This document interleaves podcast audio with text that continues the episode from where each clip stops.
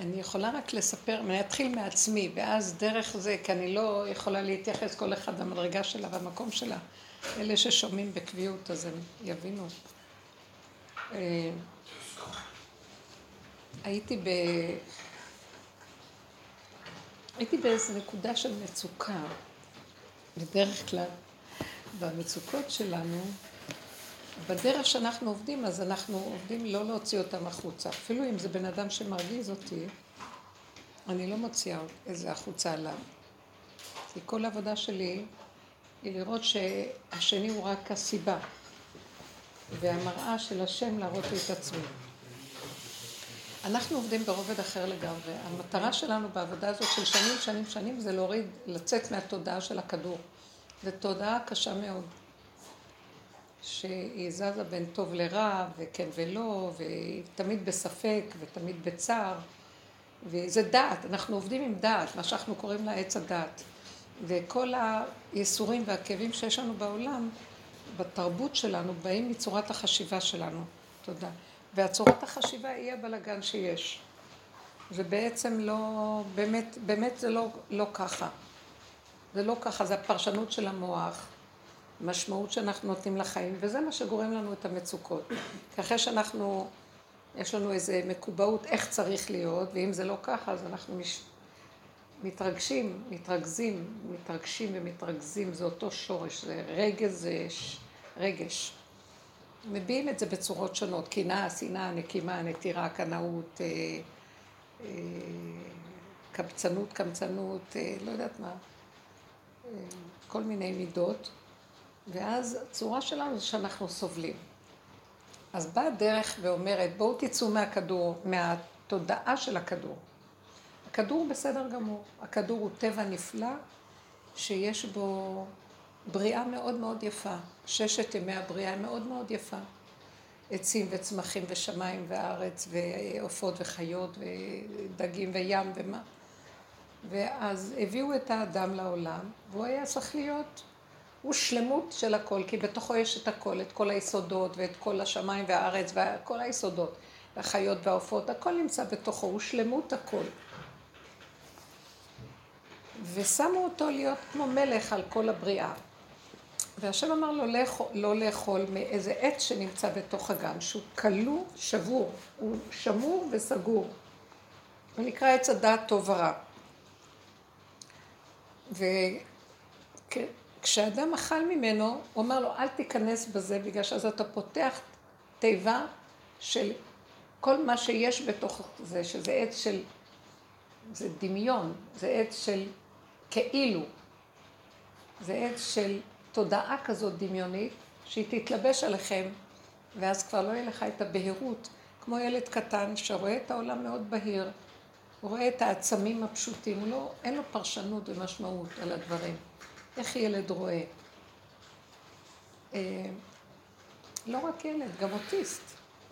הם רואים מאוד נקי את הדברים איך שהם. אין להם את השכל הפרשני שלנו. אז הם רואים דברים כהווייתם. והם מתקשרים איתם, יש אנרגיה בכל דבר, והכל מאוד זורם ופשוט. אז הוא אכל מעץ הדת והתלבש עליו כמו איזה כובע עם משקפיים, שדרכו רואה את העולם. וככה אנחנו חיים. ואנחנו בעצם מתים מהלכים וחושבים שאנחנו חיים. בתוך המיטה הזאת יש כל מיני צורות חיים שהוא כל הזמן מפתה אותנו דרך זה, כן, לחיות. אבל השורש שלנו שאנחנו תמיד מתים. כי מה שלא תעשה, אם זה טוב, תמיד הרע יגיע. אם עכשיו שמח לך, תמיד תהיה עצבות אחר כך. אם אתה עכשיו שבע, אחר כך תהיה רעב. אם, אם אתה שמן, תהיה גם רזה. וכן, דבר והיפוכו כל הזמן. אז אף פעם אין קביעות בתוכנית הזאת. היא לא קביעות, אין לה רגיעות. היא לא חיה את הרגע, היא תמיד זזה בין עבר לעתיד. היא תמיד שואפת להגיע למשהו שאף פעם לא מגיעים אליו, ונדמה כאילו מגיעים ואף פעם לא מגיעים. כי גם אדם יגמור משהו שואף, פתאום הוא ישאף לעוד משהו, מה שהוא עשה קודם נראה, לא נראה לו כבר משמעות. וככה התרבות הזאת עובדת, וזה האיסורים של האדם. אז אנחנו בעבודה שלנו קיבלנו איזה אור כזה, מצדיקי אמת, שהם, אבל שם טוב, זה דרך שהוא מביא אותה ברמה שהיא לא מפורשת אצלו, דוד המלך עבד איתה. איך לקחת את כל התודעה הזאת ולא, ולרדת ממנה. אז זה נקרא לרדת, זה לא לעלות. כי היא מדומיינת שהיא עולה, כי באמת אין למעלה ואין למטה. אז היא אומרת למעלה זה ערך עליון, למטה זה תחתון. בעצם אין למעלה ואין למטה, ומה שבעצם הדרך אומרת לנו, דווקא מהלמטה של התודעה, שאומרת לנו למעלה, דווקא שם יש יותר ישועה. היציאה היא אחורה, לא קדימה. קדימה זה את האף בחלל, באוויר. אתה יוצא אחורה לכיוון האדמה זה יותר אמיתי. יותר משמעותי פשוט. הדעת נמצאת פה, ואילו השורש באדמה יותר אמיתי.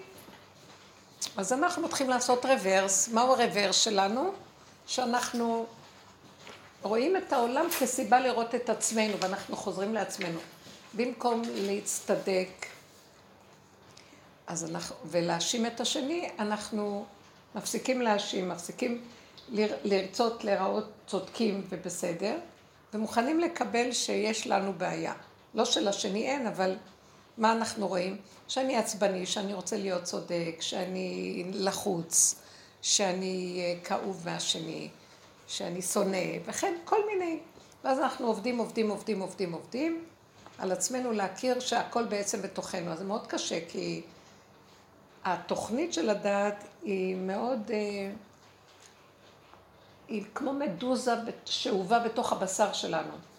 והעבודה הזאת שאנחנו עושים היא פסיכולוגית, אז זה מאוד קשה, כי, כי אנחנו כבר רגילים להגיב. מאוד קשה לנו לא להגיב שמרגיזים אותנו. אנחנו עונים, אנחנו מאמינים למה שאמרו ואנחנו עונים. עכשיו אנחנו אומרים, אל תאמיני למה שהוא אומר. חז"ל אמרו, אל תאמין בעצמך עד יום מותך, אל תאמין לשני. אז אנחנו מתחילים לא להיכנס פנימה ולא להאמין, זו עבודה קשה, זה מתח, לחץ, זו עבודה נגד הטבע של מה שאנחנו רגילים. זה לא הטבע הטוב, זה טבע הנקי, זה טבע שמקולקל, אבל כבר טבע. הוא כבר מנהג, הוא הנהגה. וזו עבודה מאוד קשה. ונצטבר פה הרבה מתח, ואז אנחנו מפרקים ורואים את עצמנו ואומרים, תראי, מה את כועסת עליו שהוא כך וכך, אבל את רואה איך שאת כועסת. מה את מצדיקה את הכעס? נכון שהוא לא עשה דבר טוב, אבל את לא צריכה לכעוס על זה.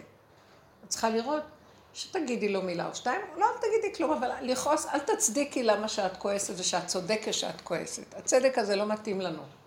למה? כי אנחנו מחפשים את האמת. מה האמת? שאני כועסת, ושאני יש לי בעיות גם, לא רק לו. אז במקום לטפל בו, אני צריכה לטפל בעצמי. אני חוזרת על התשתית של העבודה. ומהעבודה שעשינו הלוך ושוך הלוך ושוך, זה, זה כמו מצלמה שהיא, כשהיא באה במגע עם העולם, ישר היא מסתכלת, ומה איתך? היא רואה את הנגטיב. היא לא רק מצלמת, אנחנו בדרך כלל רואים את התצלום, לא רואים את הנגטיב שלו. בעבודה הזאת רואים, זה נראה נורא ואיום, הנגטיב כמו שד נראה. אנחנו נראים כמו שדים לעצמנו. זה לא נגטיב, זה כאילו הצד, כאילו ההפוך של זה, זה בעצם כאילו רואים את ה... לא, לא מראה, מראה. כאילו הוא מראה של מה? להראות לי את מה שאני לא רואה בעצמי. ואני לא רוצה לקבל. זה כמו רנטגן, את מנסה להגיד, שכאילו רואים את הבפנים. כן. כאילו כמו רנטגן, שאתה לא רואה רק את מה שאתה רואה, כאילו יש את ה...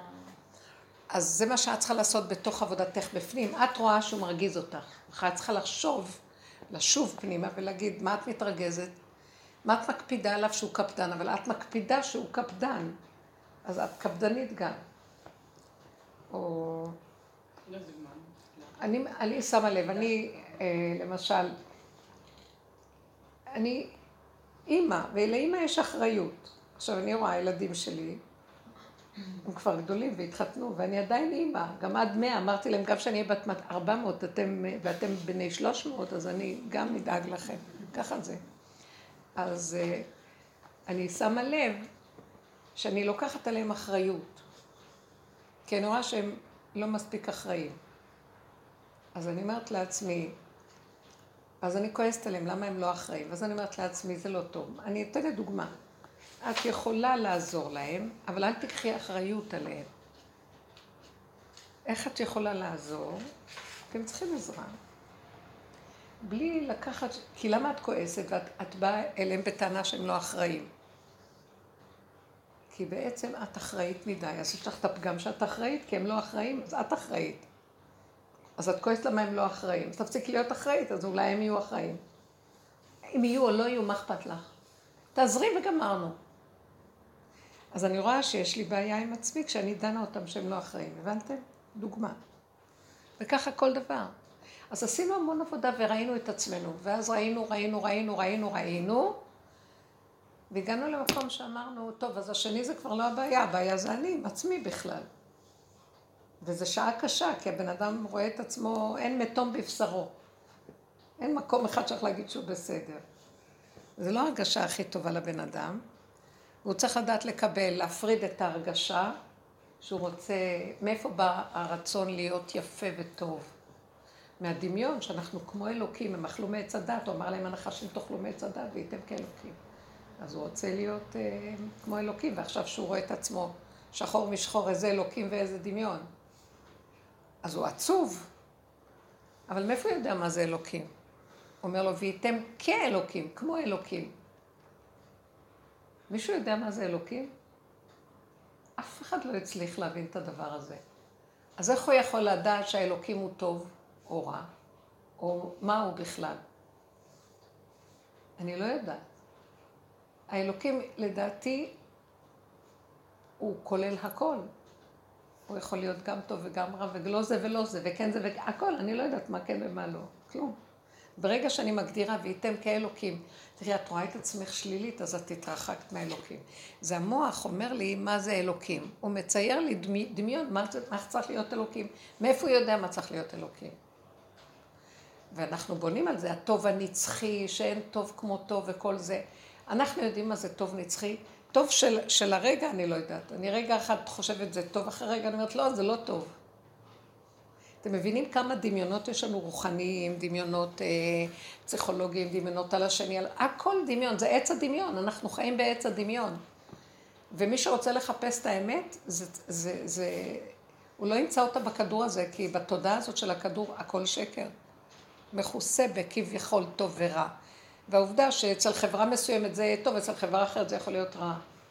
היום העולם מנסה להשתוות, להשתוות ב... אבל את, את רואה שזה לא פשוט. מה זאת אומרת שיש כאלה שאומרים, התבלבלנו מאוד כבר, מה טוב ומה רע. זה לא טוב להיות, אה, בוא נגיד, אה, גנב. אבל ראינו שהרבה אנשים טובים גנבו. אנחנו לא יודעים מה טוב. אנחנו לא יודעים אם להיות זכר שהוא עם זכר זה טוב, או נקבה עם נקבה זה טוב. אנחנו יודעים מה מקובל. אנחנו לא יודעים מה טוב ומה רע בכלל. וכל מה שאנחנו קיבלנו ומקובל, זה לא ברור שזה הנצחי. יכול להיות שזה... מקובל משתנה. איך? גם המקובל משתנה. תדעו לכם שאני ממש לא שומעת. אני אומרת שגם המקובל משתנה, מה שהיה לפני כמה שנים. ממש. זה ממש. ממש. ממש. יש תנועה מאוד גדולה, שמה שקורה בכדור, שכל התודעה הזאת הולכת להשתנות. העבודה שאנחנו עושים לפרק אותה מאוד עוזר לזה. אני הגעתי למקום שאני לא יודעת, איבדתי את הזהות שלי, אני לא יודעת מי אני. כי אני שלי בנוי מדמיונות, בנוי מהרבה דמיון מי אני. אה, מילדות, שחיכיתי, אנחנו חבורות חקיינים, וכל אחד רואה מהשני ומעתיק מהשני, אין כמעט מקוריות. האוטיסטים יותר מקוריים. הם, הם שמורים, ואין להם את המוח החקייני הזה. מה שהם זה הם. אז אני לא יכולה להאמין לעצמי כלום. וכל מה שהולך לקרות עכשיו זה להתפרק. ויישארו חוקות הבריאה, חוקות התודעה של עץ הדעת יפלו. מה מקובל, לא מקובל, מה נכון, מה לא נכון. אפילו שכל הארץ הופכת להיות שפה אחת ודברים אחדים, נכון? אנחנו רואים שיש שפה אחת כמעט ששולטת בעולם, ושהתרבויות מתחילות להידמות. אבל זו חקיינות אחת גדולה ולא ברור כלום. פעם עוד הייתה יותר מקוריות, לכל עם היה משהו מקורי. היום אין מקוריות כבר. גלובליזציה. איך? גלובליזציה. וזה זה מראה שאין לנו על מה לסמוך ולהאמין בכל התודעה. לא ברור. עכשיו, זה מזעזע לנו את הקיום, זה מבהיל אותנו. אנחנו רוצים דבר מוכר, מסודר, ואנחנו רוצים להיות אחוזים בזה. והמצב הזה מזעזע אותנו. אז אני לא... תקשיבו רגע, אני, אני לא יודעת מאיפה להתחיל, כי זה שנים שנים של שיעורים, ואני לא יכולה להתחיל לפרק את כל הסיפור מחדש. בגלל שכבר נגמר לי, נגמר לי. מרוב פירוק, פירוק, פירוק, וראיתי את השלילה שלי, נבהלתי, ואז הבנתי שאם אני רוצה להישרד, אני חייבת להישאר בגבול הפשוט שלי, בלי לפתוח את המוח של עץ הדת. אני קוראת לו המוח הזה של טוב ורע וכן ולא נכון, לא נכון, מותר, אסור, כשר, פסול, כל מה ש... טהור, טמא, כל מה שאנחנו מגיעים לעשות. לא בטוח לי כלום. לצאת מהמוח. איך? לצאת מהמוח, מהמים. אני, אז לאן לצאת? לבשר. לעכשוויות הפשוטה, כאן ועכשיו. אני רואה שיש איזה חוק שמוביל, בלי שהמוח שלי יהיה פעיל. הוא מוביל אותי. אני צריכה לקום לשירותים, אני צריכה לקום לעשות משהו לאכול, מישהו דופק בדלת. לא אני יוזמת אותו, לא מהמחשבה שלי זה בא. המציאות הכי פשוטה. בוא נגיד גם אם אני חושבת לעשות משהו, בבקשה. אבל אם אני רואה שאני נתקלת, זה לא הולך, אני מרפה. לא בכוח. לא הולכת עם המחשבות איך לפתור ואיך להשיג. אני נשמעת לגבול שעוצר אותי. וככל שהאדם הולך ככה, הוא מתחיל בדקויות לראות שיש גבולות. הוא מפסיק להתווכח, מפסיק להתנצח, מפסיק להגיב, מפסיק, הוא גם מפסיק לחשוב מי הוא, מה הוא, איך הוא, הוא מאבד את הזהות של עץ הדת, שהוא בנה לעצמו מי הוא, באישיות שלו. זו אישיות של שקר שאנחנו בונים אותה. אה, כמו שאומרים פייק ניוז, כל החדשות הן פייק למעשה. אפילו אם אתה בא להגיד איזה ידיעה שקורית בעולם, זה שאומר אותה, יש לו תמיד איזה נטייה להימשך לידיעה כזאת ולא אחרת. אז הוא מדגיש אותה, ולמה יש עוד הרבה ידיעות שקורות בעולם? למה הוא הדגיש רק את זה? שימו לב לעיתונים, חוזרים על אותו דבר ומדגישים אותו. הם בוחרים, זה דפוס כזה. אפשר לעשות דברים אחרים, להביא לי הרבה ידיעות מהעולם. מאיפה? הם מחליטים. אז ככה נוצר מצב של אה, מציאות. העיתונים אומרים לנו מה המציאות, ואנחנו מאמינים. זה המציאות. אז אי אפשר כבר להאמין לשום דבר. זה אדם צריך להתכנס במקום שהוא לא משתמש במוח שלו רגיל. גם, עכשיו בואו נעזוב את הגלובל, הגדול הזה של המוח, בין אדם לחברו, בין אישה לבעלה, בין האימא לילד. עכשיו אני רוצה רק להגיד לכם חוויות שקורות לי לאחרונה. כן.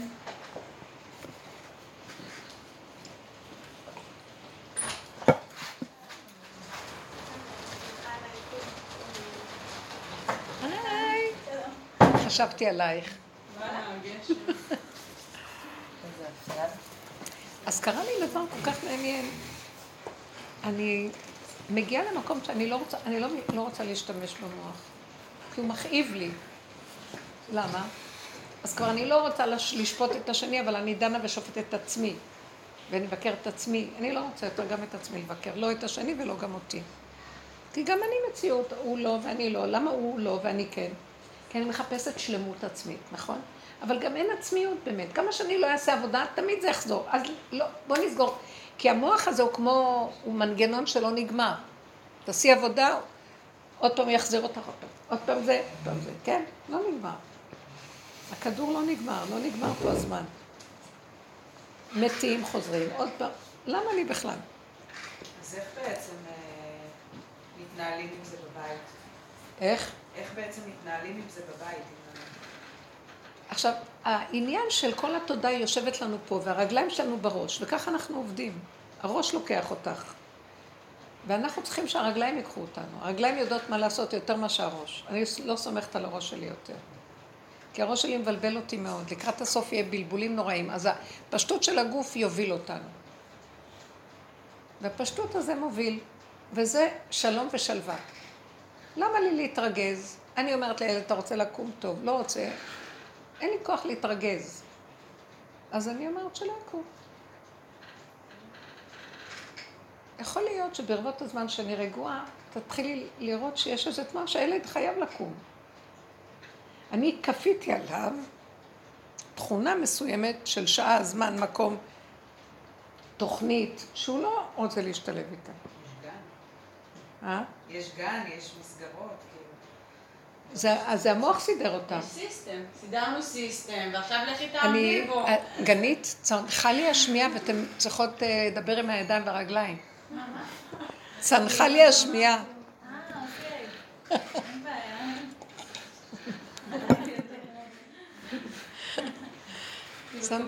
תקשיבו לגוף ודברו מהגוף.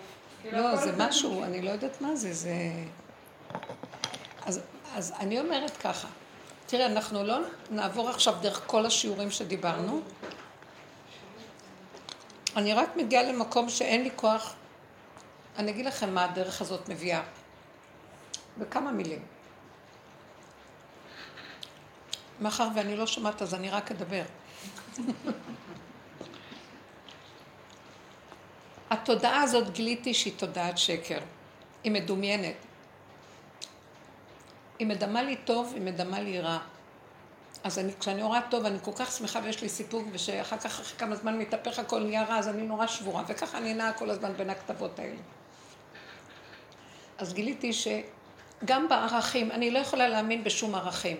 כל הדורות של, אני הרבה למדתי ואני יודעת, כמה אידיאולוגיות, כמה רעיונות, כמה זה, כל פעם המלחמות בעולם על אידיאולוגיות. בא, יש אידיאולוגיה, כמו הקומוניזם, כמו זה. הרגו בשביל האידיאולוגיה של הערך הנעלה, זה מלא אנשים. בשביל אידיאולוגיה אחרת גם הרגו. אפילו על השלום הורגים, כל הזמן הורגים. על אהבה שונאים. אז כל הזמן האידיאולוגיות האלה לא עומדות במבחן. אז ראיתי שהן באות מהמוח, והמוח מדמה שהגיעה ישועה כי יש לו רעיון אחר, יותר טוב. כל... אז אני לא רוצה ללכת עם המוח. ראיתי שהמוח הזה משקר, הוא מטעה אותי. ראיתי שאם אני כועסת על בעלי על איזה דבר, אני יכולה לריב איתו, ואחר כך יש הרגשה לא טובה, ואני אחר כך סובלת מזה וקשה לי, ואני מצדיקה את הרעיון למה שאני כועסת עליו. אבל בתכלס, יש כעס. אז ראיתי שהרעיון הזה הוא שטן אחד גדול. לא רצה רעיונות ולא רצה מחשבות. יותר טוב לי שלא. ואז נהיה יותר פשוט. אז איך חיים בלי ראש? כל רגע יש לו את הראש שלו. כל תינוק בא וכיכרו בידו. יש אינטליגנציה בבריאה מדהימה. הפעולה שאת עושה, שאת צריכה לעשות עכשיו, יש לה אינטליגנציה והיא מביאה איתה את המכלול שלה. את רוצה לאכול, יש המון אינטליגנציה סביב העניין של האוכל. את רוצה ללכת לשירותים, יש איזה... אפילו אם את רוצה... בואו בוא נראה משהו. הדבר הכי קשה שאין בו, את רוצה ללכת, את, כל פעולה שאת עושה פשוטה, יש בה אינטליגנציה מאוד יפה. דבר אחד, כשאני מתחילה לדבר, מישהו מתקשר, אני מתחילה לדבר איתו, פה הסכנה מתחילה. כי זה כבר בא מפה, הפסיכולוגיה, המוח, הדיבורים. ואז אני רואה, למשל, מה שלומך? מה נשמע? אה, ראיתי אותך אתמול, מה עשית שם? אז עכשיו אני צריכה להגיד לה מה הייתי, שפגשה, שראתה אותי מרחוק, אז מה עשיתי? ואז עכשיו יש לה דעה על זה, ואז אני אגיב והיא תגיב, וגם אני אחר כך חושבת. אבל מה שהיה אתמול היה כבר, למה אני עכשיו צריכה לדבר עליו ולבזבז כל כך הרבה זמן, שהרגע הזה זה לא משמעותי בכלל, זה כבר אני במקום אחר הרגע. למה שאני צריכה, וכל השיחות של הבני אדם ככה. והיא תתפוס אותי על איזה נקודה, ואז נתפוס רעיון, ואז נתווכח ונדבר, וזה התקשורת בין בני אדם. אז אני כבר רואה בני אדם, אני רצה לכל הכיוונים רק לא להיפגש. ואני עושה, היי, ביי, שלום, אני בורחת. כי אין, חבל לי על הכוחות. כי אין בזה תכלס, אני אוהבת את הבני אדם, זה לא קשור. אבל אני בסכנה שאני אלך לאיבוד, בשניות. אז ככה למדתי עם הכי קרוב, זה הבן זוג, זה הכי קשה. כי אין שני בני אדם שהם בדעתם שווים, אין. בייחוד אם זה זכר ונקבה, שזה שתי כוחות, שהתפיסות של החשיבה שלהם שונות. אז למדתי לא להגיב. ובכל אופן, עצם לפעמים, העבודה שאנחנו עושים, היא ממעטת את המוח, מכניסה אותנו יותר ויותר לבשר. אנחנו מאוד דרוכים וערניים עם עצמנו והתגובות שלנו. בכל אופן, אנחנו חיים בעולם, והעולם משפיע עלינו בתגובות.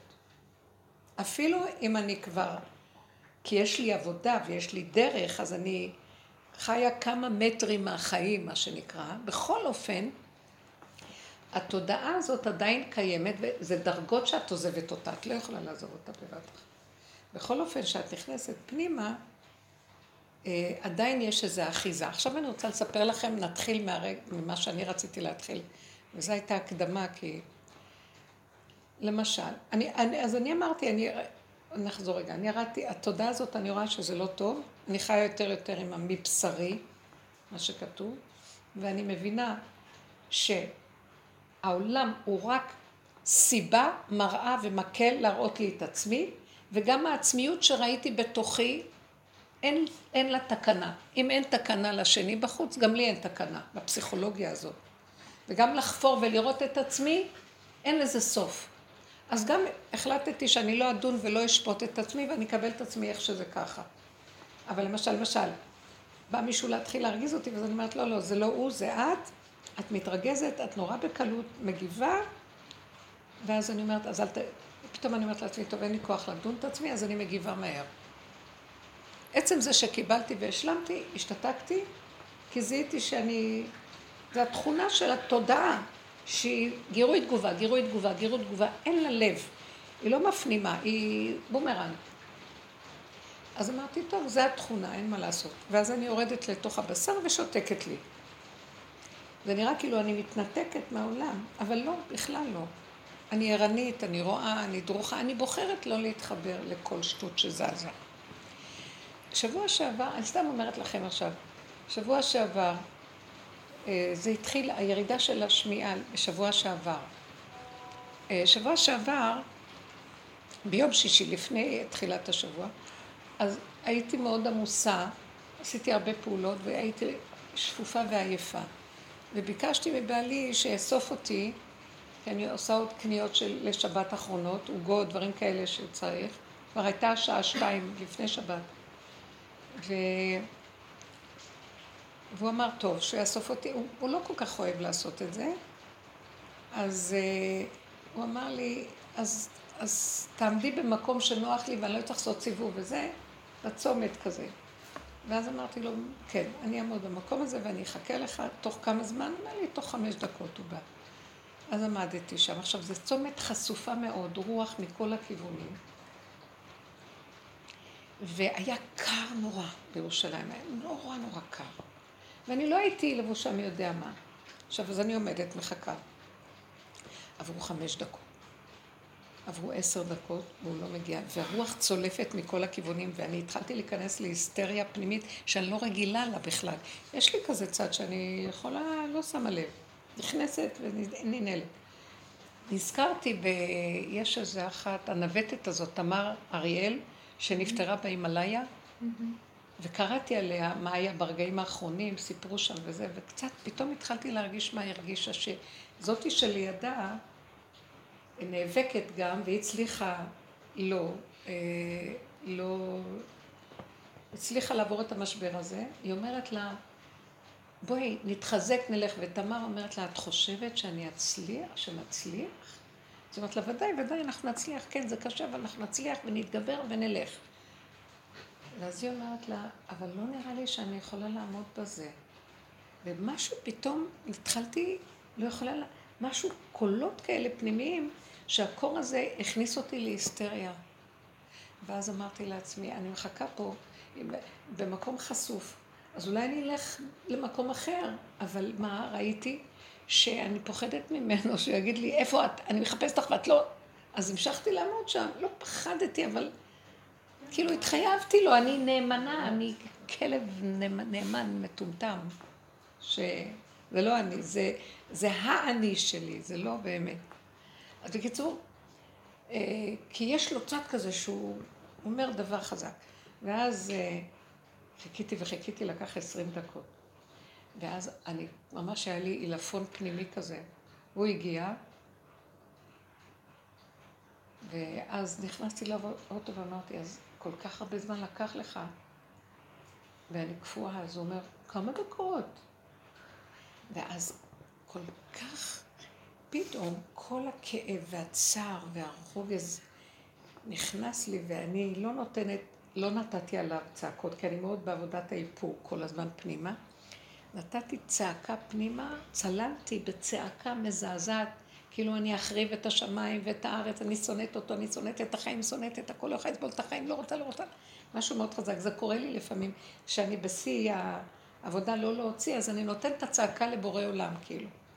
את האנרגיה של הכאב אני מעלה על ידי הצעקה הפנימית.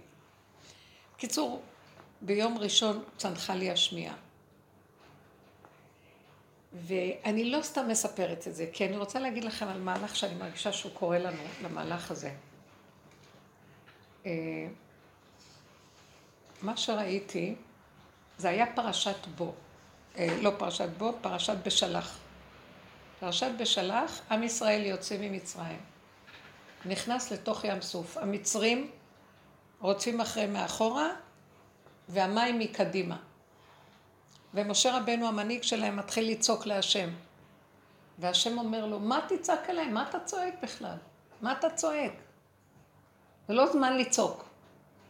אז מה זאת אומרת זה לא זמן לצעוק? עכשיו, הצעקה שיצאה לי, הרגשתי את אותה צעקה. יצאה לי צעקה של אני מתוסכלת מהחיים. נכון, עם כל העבודה שאני עושה והכל, אני לא יכולה לסבול את היצור הזה שאין לו רגישות אליי בשום צורה, לא יודעת מה. הוא לא אשם, אני לא באה עכשיו לכעוס עליו, אבל זה איך שאני רואה אותו. ואין לי מוצא, אין לי מה לעשות עם זה, אין לי לחזור אחורה ואין לי ללכת קדימה, ולא יודעת מה לעשות. ועכשיו כשאני הוצאתי את הצעקה אליך, אתה עוד אומר לי, אל תצעקי. כי אני, אני אצליל לך את האוזניים. אני לא מרשה לך יותר לצעוק אליי, כי אני, הצעקות שלי אליו. פעם הייתי צועקת ביערות, אחר כך התחלתי, רב אושר אמר, תכניסי את זה פנימה. ואז באיזשהו מקום, פתאום הבנתי למה הוא אומר, אל תצעקי יותר. מה את רוצה שאני אמות? אז איפה אני אוציא? איך אני אוציא? ופתאום הבנתי שהוא אומר לי, זה כבר לא תלוי בך. מה כתוב במפרשים? שהוא אמר למשה רבנו, אל תצעק. דבר אל בני ישראל וייסעו. פשוט תעשה פעולה פשוטה וגמרנו. אל תיכנס לרג... לרגש. נגמר הרגש, מת הרגש, לא יעזור לכם. שום עבודה שתעשו, נגמרה העבודה גם. נגמרה העבודה. לשפוט, לדון, לעבוד על עצמכם. המצלמה רק מסתכלת עלייך, לא על השני, השני לא קיים. זה כבר השני לא, אבל בכל אופן, את משתמשת בכלל של העבודה שלנו, שהעולם הוא כסיבה. שבאמת זה לא הבן אדם, השם דרכו מראה לי את עצמי. אז אני משתמשת באדם כסיבה, אבל אני עדיין רואה את האדם גם. עם כל זה שאני יודעת בדרך שהוא סיבה, אני יודעת בשכל שהוא סיבה, אבל אני עדיין אחוזה בדמות. פתאום פה השם אומר ככה, תפסיקו עם העבודה הזאת. למה? כי אני רוצה שתהלכו, תתהלכו במקום אחר. עכשיו זה כבר לא עבודה שלכם, זה רק העבודה שלי. אתם עשיתם את הכל. אין לכם מה לעשות יותר כלום. רק תהיו גולם. תלכו לתוך המים. מה פירוש? תעשו פעולה בלי שכל. תסגרו את המוח לחלוטין, אין שכל. עכשיו, הוא אומר כזה דבר. אני פתאום ראיתי, כל מעבר ים סוף, ולא פתאום, אני יודעת את זה. כל מעבר ים סוף, ים סוף, מישהו ראה את הצורה של ים סוף, זה כמו אברי ההולדה של אישה.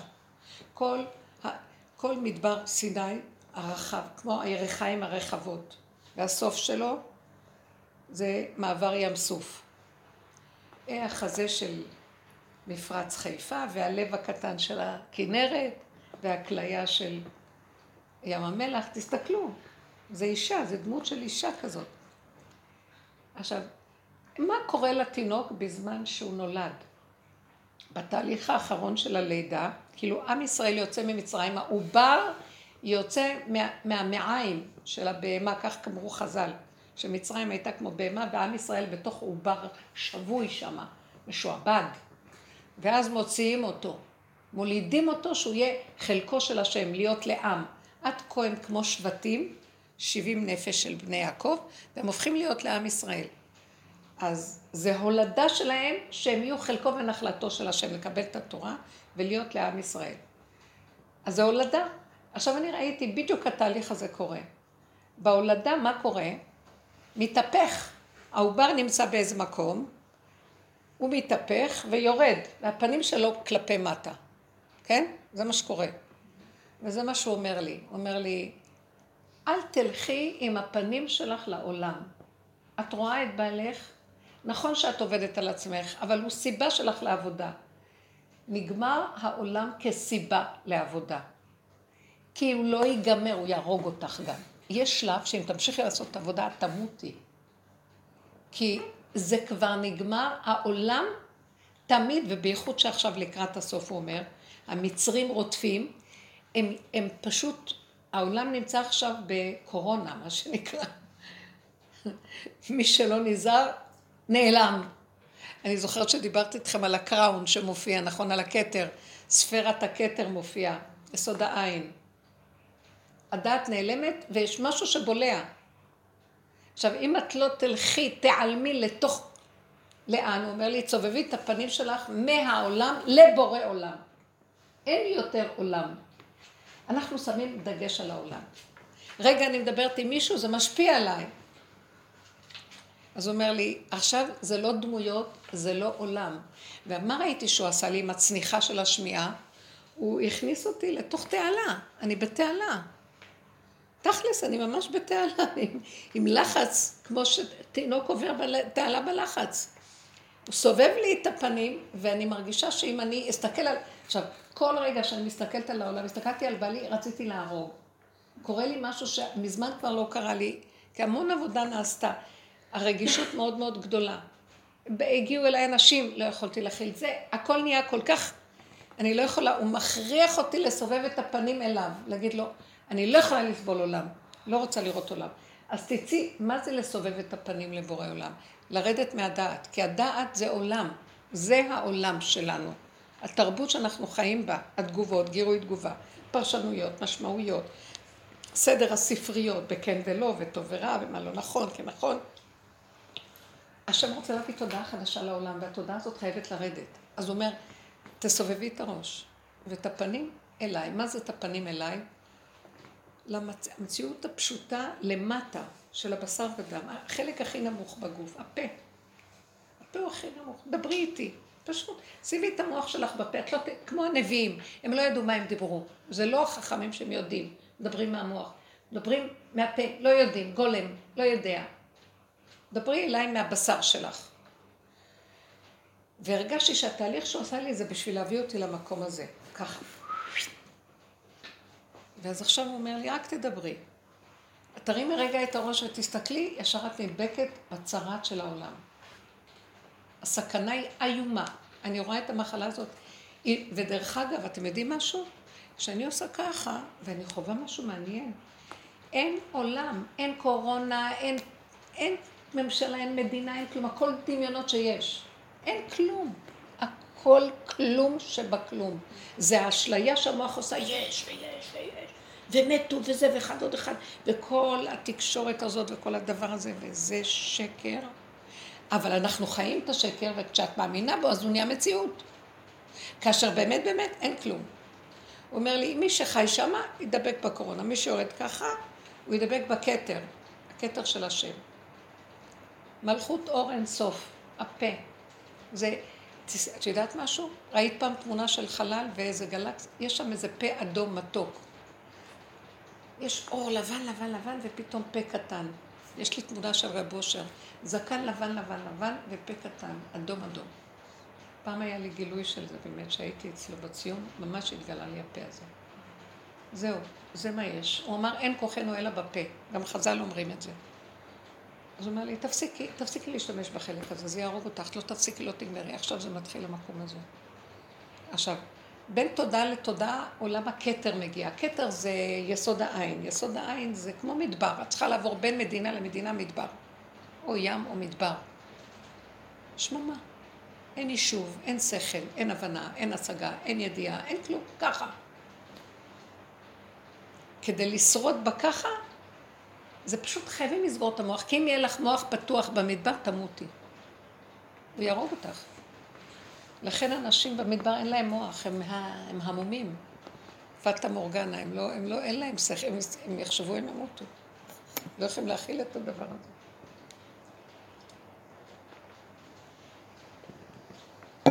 זה מה שקרה בארבעים שנה במדבר, שהם כל הזמן באו בטענות למשה רבנו, כי המוח שלהם היה פתוח, וחטפו מכות.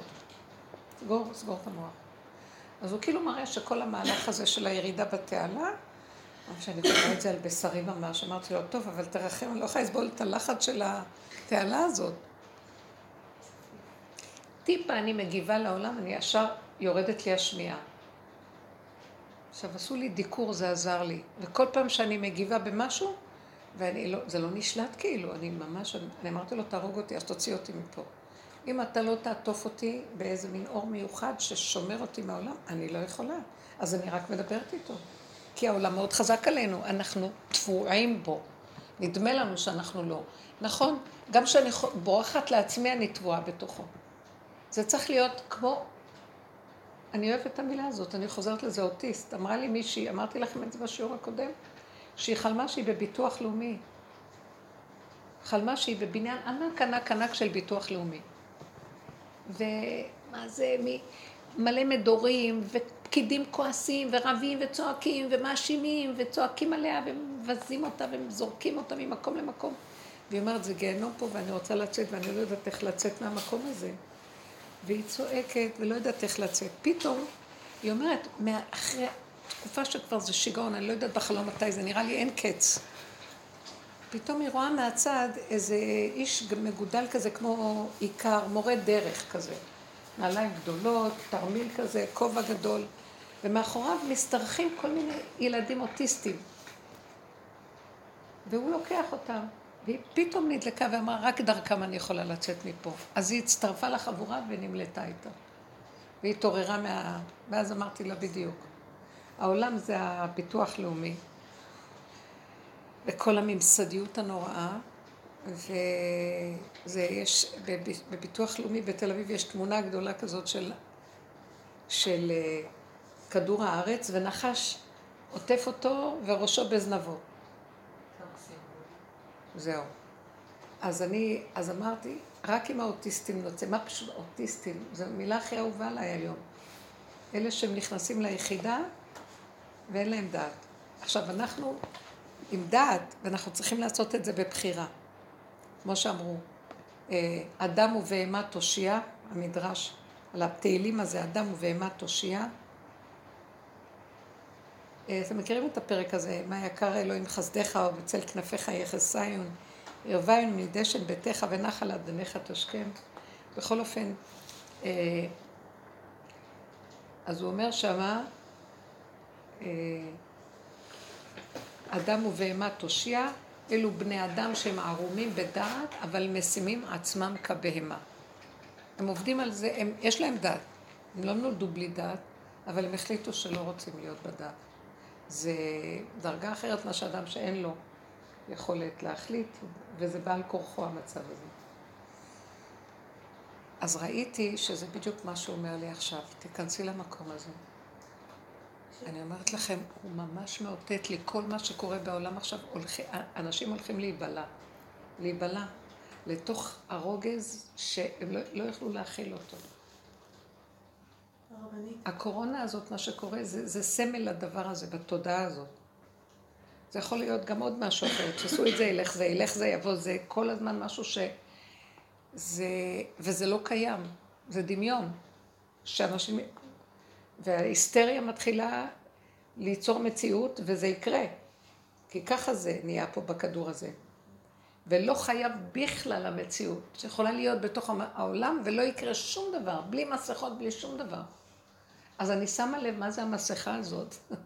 נשאר לך רק האף והפה. רק לנשום ולדבר להשם. זה מה ששומר, שמתם לב, הם שמים ככה. זה מה ששומר פה. תרדי למקום הזה, התודעה צריכה להיות פה. אני ראיתי שזה מה שהציל אותי בימים האלה. תשמעו רגע, אני בשבת קמתי, אני לא שומעת. וזה מצער נורא, ואז אמרתי, אבל שבת ואסור להצטער. ואז לא ידעתי מה לעשות, כי כל רגע שהמוח קפץ לי, מתתי. אז ירדתי למקום שאין מוח. ופתאום ראיתי, מה אכפת לך? אם את לא יודעת, אתה לא, לא מדברת עם מישהו ואת לא שומעת שלא שומע אותך. את לא מדברת, את לא שומעת, מה אכפת לך? גם אם את מדברת, תדברי, אבל... אבל את לא חייבת לשמוע מה הם אומרים, אז את בסדר. אז פתאום זה הרגיע אותי. ואז נהיה לי רגוע. ויכולתי להכיל את המצב הזה. ואז ב- ביום ראשון אמרתי, אני לא אלך לשיעור, כי אני לא אלך. במוצאי שבת היה לי שיעור, היה לי מאוד קשה. אז אה, זאת שמארגנת את השיעור, אמרה, בשום אופן לא, את תבואי לשיעור. אז, אז אמרתי, אז אני אדבר טוב, ולא יכולה לשמוע.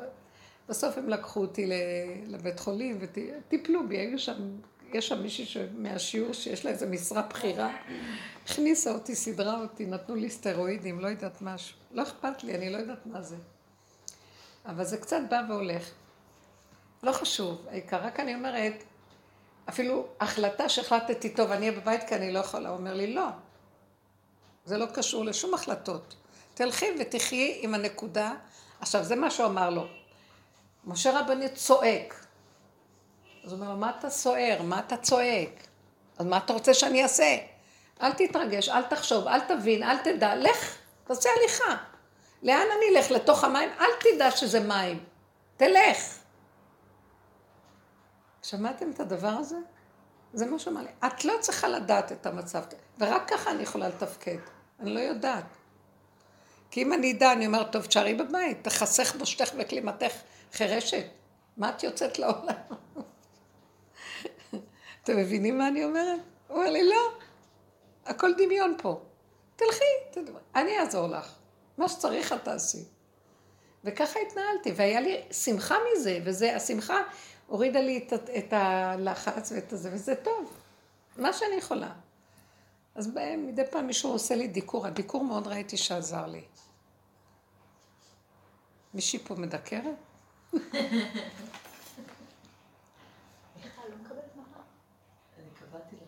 איזה מיכל?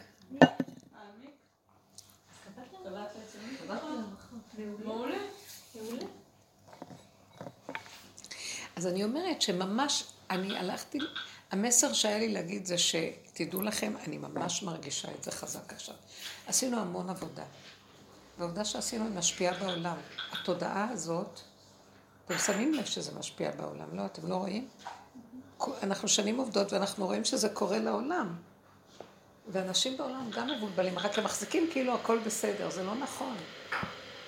כל אחד, זה שקר כל מה שקורה, כל הפוליטיקה היא השקר הכי גדול. ממשלה כאילו יש ממשלה וכאילו יש מוסדות וכאילו המדינה מתנהלת, הכל כאילו. מה שהכי אני אוהבת לראות זה שבאמת עושים כבישים. זה הכי אמיתי, ובונים בניין. אבל כל הבירוקרטיות וכל ה... מה שבאמת מתגלם בסוף במציאות, בסדר, אבל... איך? כאילו, אפילו תסתכלי על המוצרים בסופר, באמת, אנחנו קונים ללא, ללא, ללא. ככל שהרשימה שלה ללא, ללא יותר גדולה, המוצר יותר טוב, לא ככה? ואז כתוב אה, כל מיני, עשוי להכיל. אני לא... אחריות, אולי יש בפנים. כן. לא, לא, לא, לא. מה כן יש בפנים? צריך לצעוק לה היום. מה? צריך לצעוק לה היום. אה, אתה שומע?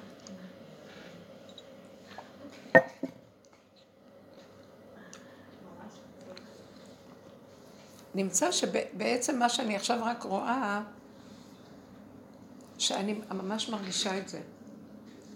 שאני מסובבת את הפנים אליו. מי זה אליו? אליי. שהמוח, את פעם ראית עצמך, אם אין מראה את לא יודעת מי את. תמיד אנחנו ככה, כלפי חוץ. אז הוא אומר לי, ואז אני עם עצמי. ואני רואה שהעצמי זה השכינה. האלוקות נמצאת בתוכי, אבל בדרגה עדינה. זה לא דעת של אלוקות. זה מתיקות של חן וחיבה וקשר. וכאילו הוא עוטף אותי, אני עוטפת אותו. זה אני והוא, זה, זה השם צילך. משהו מאוד מתוק. זיווג אמיתי פנימי. בלי כל ה... למה, כמה, איך, תנאים, לא תנאים, אין תנאים בזה בכלל. איך שאת וכמה שאת ומה שאת, וזהו, אוהב אותך. את אוהבת את עצמך ותקבלי את עצמך, אין ביקורת, אין כלום, אין מחשבות. המוח הזה לחתוך אותו, לערוף את הראש. עוד היינו מדברים על זה שדש הגיע בעולם, שהוא בא להגיד לנו לערוף את הראש. כל המהלך הזה להוריד אותו לדרגות של... וזה מה שמחזיק. ולדבר בקטן, ואני מרגישה שהוא הולך לשנות את התודעה של העולם, אז הוא אומר, אה, הבחינה של לך עמי בוא בחדריך, סגור דלתיך בעדיך. תתכנסו. עכשיו, זה לא ניתוק. אני מבטיחה לכם, זה לא ניתוק, אבל אני בוחרת, למשל, מישהו מדבר איתי, מבני המשפחה או משהו, ואז אני רואה, אין לי כוח לענות לו, כי זה הבלה בלה. ואז אני הולכת. לא אכפת לי. באמצע הדיבור, אני לא עונה. לא מתרצת למה, ככה וזהו. אני נהיית יותר ויותר, אני עושה מה שטוב לי ולא אכפת לי מכלום. שמעתם? אין לי כוח. אין לי כוח למשחק, להסביר, להתנצל, אין לי כוח לכלום, כי ככה וזהו. אני נהיית יותר אמיתית עם עצמי. אני לא בא לי, אז לא. לא מוכנה לשחק. אני לא הולכת לאירועים משפחתיים כבר לאחרונה. אני לא הולכת. אין לי כוח. מזמן אני לא הולכת לחתונות. אבל דברים ככה, אין לי כוח. אם פעם הייתי מזמינה לשבתות אנשים, אין לי כוח להזמין סתם ש... בשביל להאכיל ומי שירגיז אותי. לא בא לי. הרבה דברים כאלה קורים לי עכשיו. נהיה יותר אמיתי, יותר קטן פשוט, ואיך שאני, טוב לי עם עצמי. פה אל פה אדבר בו, אני מדברת עם עצמי, ומה אני צריכה יותר מזה? לפעמים נחמד, מי שמשמח אותך, נחמד לך עיתונאים. לא מוכנה. עכשיו, אני רואה סיבות, ואני רואה שהשם שולח לי אנשים, עכשיו, לאחרונה אמרתי, אם לא תשלח לי אנשים שיהיה לי טוב איתם, אני אמות, הם יהרגו אותי, אני בסכנה נוראית, כי אני לא יכולה להכיל יותר. דיברתי עם בעלי שלוש דקות, שהייתי באוטו. יש לו, הוא, הוא בן אדם מאוד, הוא בסדר, הוא בן אדם טוב לעצמו. באמת טוב. אבל הוא לא יכול, הוא לא, הוא לא יודע לצאת לסביבתו. ואני בדיוק טיפוס הפוך, אז בסדר, גם אני לא... זה... התאזנו קצת מהנישואים האלה, אבל בכל אופן, יש משהו שאני לא יכולה להכיל, כי אני יודעת, אני אבקש ממנו משהו, ואני כבר לא מבקשת כלום, כלום, כלום, כלום, כלום. הוא אברך משי, הוא לומד, הכל בסדר, לא אכפת לי, טוב שילמד תורה. אבל כשאני מבקשת משהו קטן, תמיד על הפה יהיה קודם כל הלא. לא יכול, לא מסתדר, לא מתאפשר, אי אפשר, לא מס... תמיד לא. ואז אני שמעתי את הלא, ביקשתי איזה משהו קטן, אפילו שאי אפשר לתאר. וישר שמעתי את הלא, ולא אמרתי, לא, אני, לא מדבר, אני לא יוצאת, אני לא מתפרצת. אחרי שסגרתי, אמרתי לו איזה שתי מילים, שבכל אופן כן יעשה כי צריך, ואחרי זה לקח לי חצי שעה להירגע מהשלילה שעלתה לי. מה שאני לא רגילה, זה כבר נהיה לי עכשיו נורא מסוכן. משהו שאני אני ראיתי שהשם עושה לי את זה בכוונה, כי הוא אומר לי, אני אסכסך אותך עם כל העולם, את תזהרי על השמיעה שלך, ואני לא יודע מה עוד אני יכול לפגוע בך אם את לא תדעי שאת רק איתי חיה, ולא עם העולם. מה הכוונה? את בעולם, ואת לא... האוטיסטים ערניים והם טובים, והם רואים הרבה, והם יודעים הרבה. את לא מגיבה לעולם, כי העולם משוגע, ואת מסתבכת איתו. מילה קטנה שאת אומרת נהיה צרה, את בשנייה מתפתחת והולכים, אנשים הולכים, בכלום. הוא אמר לי, את בסכנה, את, כאילו סכנת הקורונה, כל הזמן אומר לי, כנסי פנימה. אליי, אם לא, זה סכנה שם. אז נהיה מין מצב כזה שראיתי, לקח לי חצי שעה להירגע מהמחשבות של השלילה. ואני לא רגילה לזה. זה כאילו, יש עכשיו איזה רעל שיוצא החוצה ונורא מסוכן האוויר. משהו רוחני. והוא אומר, זה נוגע בגוף, תזהרו. אז מה נשאר? וכל מה שרציתי שנדבר, איך מגיעים לרובד הזה? שהפנים שלנו מופנים פנימה ולא החוצה. זאת אומרת, לא להגיב. כאילו לחיות עם העולם, אבל לא חייבים להגיב כל הזמן. מה נשמע, לא נשמע. אפילו ככה, שפה רפה. לא באמת. לא לתת למוח להתלונן ולהגיד, אבל אני לא מבינה, אבל אני לא מבינה. אה, אל תביני. כי ככה וזהו. כי ככה. זה הישרדות עכשיו אבל זה לא הישרדות, זה חיים הכי טובים. זה נראה כאילו הישרדות. אבל הוא לא רוצה שתהיי בהישרדות, הוא רוצה שמלכתחילה תחי ככה. את לא חייבת לאף אחד כלום. את לא חייבת. לא חייבת. אני אקיים אותך, אני אחיה אותך, אל תדאגי על שום דבר. אל תתני למוח להדאיג אותך, יש לך רגע וגמרנו. את לא צריכה להרוג את עצמך לאף אחד, לא על הילדים ולא על אף אחד, אין כזה מקום, זה סתם מספר לך סיפור המוח. והמוח הזה מספר כל הזמן סיפורים. במוצאי שבת, אה, כלתי אה, הייתה אצלי, אה, הבן וכלה, והגיעו נשים לשיעור, יש לי מוצאי שבת שיעור בבית. ואז אמרתי לעצמי, וואי, לא הייתי בשבת בבית, אמרתי, חבל, לא הכנתי איזה עוגה או משהו, רציתי להגיש להם, אז מצאתי ופלים וכל מיני דברים קטנים שמתי בשולחן, ובאתי ואמרתי, אני כל כך הייתי רוצה ש... שיהיה עוגה. ככה יצאתי, פתאום אני רואה מישהי כנראה נכנסה מהנשים עם עוגה. עכשיו, כלתי עמדה במטבח והעוגה לידה. ואני רואה אותה מהצד כזה. ואני רואה את העוגה. אז אני רואה את העוגה ואני רואה אותה. ואז המוח מספר לי סיפור. איזה יופי שיש עוגה שמישהי שאני לא מכירה, היא לא הייתה אף פעם בשיעור, הביאה אותה. אה, מישהי חדשה, אני לא הכי אוהבת חדשות, זה שיעורים של... בייחוד שמה זה הקומנדו של השיעורים. אז אמרתי, אבל היא הביאה עוגה, ועכשיו הוא מספר לי סיפור, כי הדגש שלי היה על העוגה, וראיתי אותה עומדת ליד העוגה, לא זיהיתי שהיא הכלה שלי. תקשיבו, זה היה שניות. היא הביאה את העוגה, לא נורא, מישהו חדש, אבל... אה, ואחרי, זה, לא יודעת כמה זה היה. עשר שניות, חמש עשרה שניות. אני מסובבת את הפנים ואני עוד בסיפור, אז אני לא מבינה איך זה שזה מוכר לי ובעצם זה לא האישה, או כן האישה. כל הסיפור ארך איזה, בוא נגיד דקה. ופתאום קלטתי מה הוא מראה לי, שאת רואה איך המוח עובד, הוא מספר לכם סיפורים כל הזמן, זה באמת לא עניתי כאן כלום. הוא בונה סיפורים. הייתי עמומה מזה. אז ככה אנחנו חיים עם תודעה שכל הזמן לוקחת נקודה ומספרת סיפור, ואז את מאמינה לה, והנה, וזה דפוסי חיים פה ככה, כשזה לא מחויב המציאות בכלל. ואז אמרתי, אני ממש לא רוצה לחשוב, לא רוצה להשתמש בה. ודרך אגב, זה לא קשור לח... לחוכמה בכלל. זאת תודעת עץ הדת, היא לא קשורה לחוכמה. כי החוכמה מהעין תימצא. כשאת במצב של עין, פתאום מקבלת אור של חוכמה, את יודעת דברים.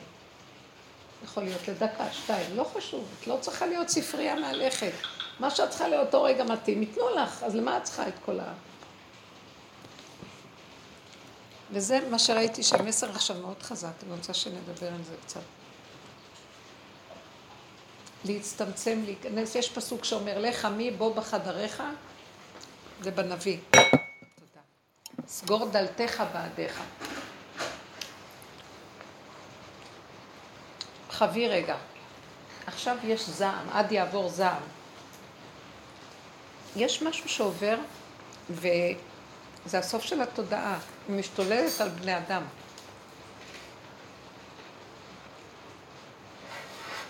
אז תיכנסי למצב של עין.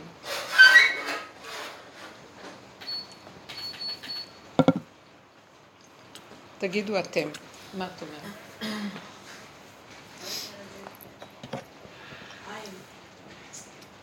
אני, אני לאחרונה מרגישה אה, כבר תקופה אבל אני מרגישה את הצמצום שהוא עושה לי, שהוא מכניס אותי בעל כורחי. שומר, זה שמירה. פנימה. זה שמירה. חותך לי מכל הכיוונים, אבל אני מאוד, אה, אני מאוד, אני הרבה בבית עם, ה, עם הילדות בעיקר, ושם הוא מוציא לי את כל ה... אני קצרה איתם כמו שבחיים לא הייתי, אני עוד יותר... אה, יותר, מ... יותר ממה שהייתי, הרבה יותר. נכון, גם אני ממש... קשה לי לאפק את זה, קשה לי ל... כאילו לא, לא להגיב ולא להתייחס ולא זה. הם, הם, הם, ה, ה, המציאות שלהם מפריעה לי, מפריעה לי ב... עכשיו, אני כל החיים עובדת עם מיליון טריקים איך לעבוד על עצמי ולנצל אותו לעבודה שלי, להתפתח נכון, כי הוא רק סיבה בשבילי. אני כבר לא יכולה יותר לעבוד, מטר... וזה משהו שמרגיז אותי. אז אמרתי לו, אני, אני אגמר. אני עוד לא יודעת מה הפתרון שלו, כאילו הוא אומר לי, תבואי עם הפנים אליי, רק אליי. אמרתי לו, גם את זה אני לא יכולה לעשות, אם אתה לא תעשה לי, אני לא יכולה. וגם אל תשאיר אותי בתוך התעלה הזאת, כי זה בלתי אפשרי להישאר שם. זה לחץ בראש. אז אה, אני פחות, אני יותר יודעת מה הוא רוצה. הוא רוצה שנהיה נאמנים לו באופן יותר מוחלט ממה שאנחנו. אנחנו עובדים איתו, וכאילו, ואנחנו גם נאמנים לעולם. והוא קנאי, לא רוצה יותר אותנו מהעולם. זה כמו, כמו אישה זונה שיש לה שני בעלים. ככה זה נראה. את הולכת לזה, את הולכת לזה. או, או הוא, עד מתי אתם פוסחים על שתי הסעיפים? תבואו אליי ודי כבר, די! אני לא מוכן לוותר על העולם יותר, אני, אני הולך לחתוך אותו. אני הולך לפרק את העולם. ככה זה נראה. אז כאילו הוא אומר, הילדים בסדר, הכל, תנו להם לחיות, זה קשור אליי. אתם לקחתם, כמו שאמרתי לכם, על האחריות. תעזרי, אבל למה את צריכה להיות אחראית? כי הרוגז בא לך מזה שאת עם המדוזה, היד שלך טבועה בהם. המוח שלך טבוע בהם. אז תתני להם לאכול, לסדר. מה את? כל כולך בתוך זה, את צריכה להיות כל כולך בתוכי. ואני אסדר לך את הכל. אז תושיטי ידיים ורגליים, גולם. למה את מכניסה בזה דעת ורגש וכל השאר? זה המסר. אם לא, אני אגע בכם. אני, אני קוצר רוח, תבואו אליי. זה גם שומר עלינו. עכשיו הוא עושה איזה סדר, והוא מושך אליו, כאילו הוא מכניס אותם מפני, כמו שביציאת מצרים הוא אמר, כולם ייכנסו לתוך הבתים ורק תשימו את הסימנים שה, שזה שעובר לנגוף, המשחית, לא יפגע בכם. ככה אני מרגישה עכשיו. אבל יש לי משהו יפה לספר. כן. כאילו, נחמד. שבעלי, אה, לפני, ש... לפני כמה שבועות, סגר אה, איזו עסקה של פרסום פה בשלטי חוצות לעסק שלו, וזה היה אחרי ש... אני, אני, אה, הרעיון היה שלי. הוא לא היה כל כך שלם עם זה, אבל הוא סגר את המוח ואמר, אם היא אמרה, אני הולך על זה וזהו. חתם על החוזה, הרבה כסף וזה, ו... זה היה אמור לעלות כבר לפני חודש, ו... ואז זה התעכב, התעכב, התעכב. בסוף סגרנו כבר הכל עם המעצבת הגרפית, וזה הכל היה מוכן, ובזמן הזה התחילו לעלות לו ספקות, כי היו כל מיני אה, נשים מסביב שאמרו לו, מה, מה עשית? זה לא טוב, זה לא פה, זה לא שם. אבל הוא כל הזמן אמר, זהו, עשיתי כבר, זהו, נגמר, אני... אין, אה, אין שאלות. ואתמול זה היה אמור לעלות על השלטים, אה, וערב של, ערב לפני, סליחה, היום זה היה אמור לעלות, אתמול בערב זאת שהתעסקה איתנו, שולחת לו הודעה, ואומרת לו, אני ממש מצטערת, אה, אבל מה, אנחנו, היה לנו פיצוץ עם המועצה, והפסקנו לעבוד איתה מהרגע להרגע, הכל מבוטל, אנחנו מחזירים לך את כל הכסף. אז אה, להגיד כאילו, זה לא, זה לא באמת משנה אם זה היה קורה או לא היה קורה, זה, זה לא העניין, זה לקבל אה, מסר כאילו ברור, ברור כזה. מאוד, זה איזה היה... איזה מתנה. כן, זה היה, הוא היה ממש... יכולתם גם, תקבלו את המסר אחרי שיש חסרון כיס. כן. גם יש כאלה מסרים שאחרי שהוצאת, אתה אין לך בעיה. כאילו הייתה התלבטות, כן. איזה יופי, הוא שומר עלינו ועושה בטובתנו. כן, זה היה נחמד. אז זאת אומרת שהשמיעה זה לטובתי שהיא צללה? לא תצטרכי לשמוע אותו. מה? מה? שלא תצטרכי לשמוע את בעלך. אבל אני רק רואה אותו, זה גומר עליי. עוד רגע ייקח לך גם... לא, חס ושלום. תקשיבו, זה באמת לא, זה לא הגיוני, כי הוא בן אדם טוב, לא, אני רגישה. והוא כזה מה שהוא. למה את לא אוטיסטית איתו? מה? למה את לא אוטיסטית עם בעלך? יוצא מה? למה את לא אוטיסטית עם בעלך? אז כל השנים אני עובדת על זה, ואני מצליחה, בייחוד ש-80 אחוז אני בורחת מהבית, אבל יש איזה שלב, ואז אני אגיד לכם את האמת, שאני לא מצליחה. ועכשיו זה כאילו עולה לי בכוונה, שאני אגיד לו, אני לא יכולה. עשיתי מחיית עמלק בדרגות שאתם לא מתואר, מתוארות לעצמכם. ויש קטע במחייה שרק השם יכול להשלים אותה, ואני כבר לא. הוא אומר לי, את לא. אז אני חייבת להגיד לו, אני לא יכולה, ואני חווה את הלא יכול הזה. כי אז רק הוא יכול לבוא. ואני יודעת שזה כבר די נגמר, ואני אומרת לכם, בנות, אנחנו שנים אני דורשת לעבוד ואני עובדת ואנחנו עובדים. אני אומרת לאחרונה, תפסיקו לעבוד. אם אתם עובדים עכשיו זה בעוכרינו. אז מה עכשיו צריך לעשות? איך הוא אמר לו? לך לתוך המים. גולם הולך למים, אז תיקח לי את המוח. זה כבר קשור אליי. את רק תעשי פעולה קטנה ואל תחשבי פעולה. אל תחשבי. וזה מה שהוא עכשיו רוצה מאיתנו. שלא נפריע לו לגילוי. מה מפריע לו לגילוי שלו? המוח שלנו.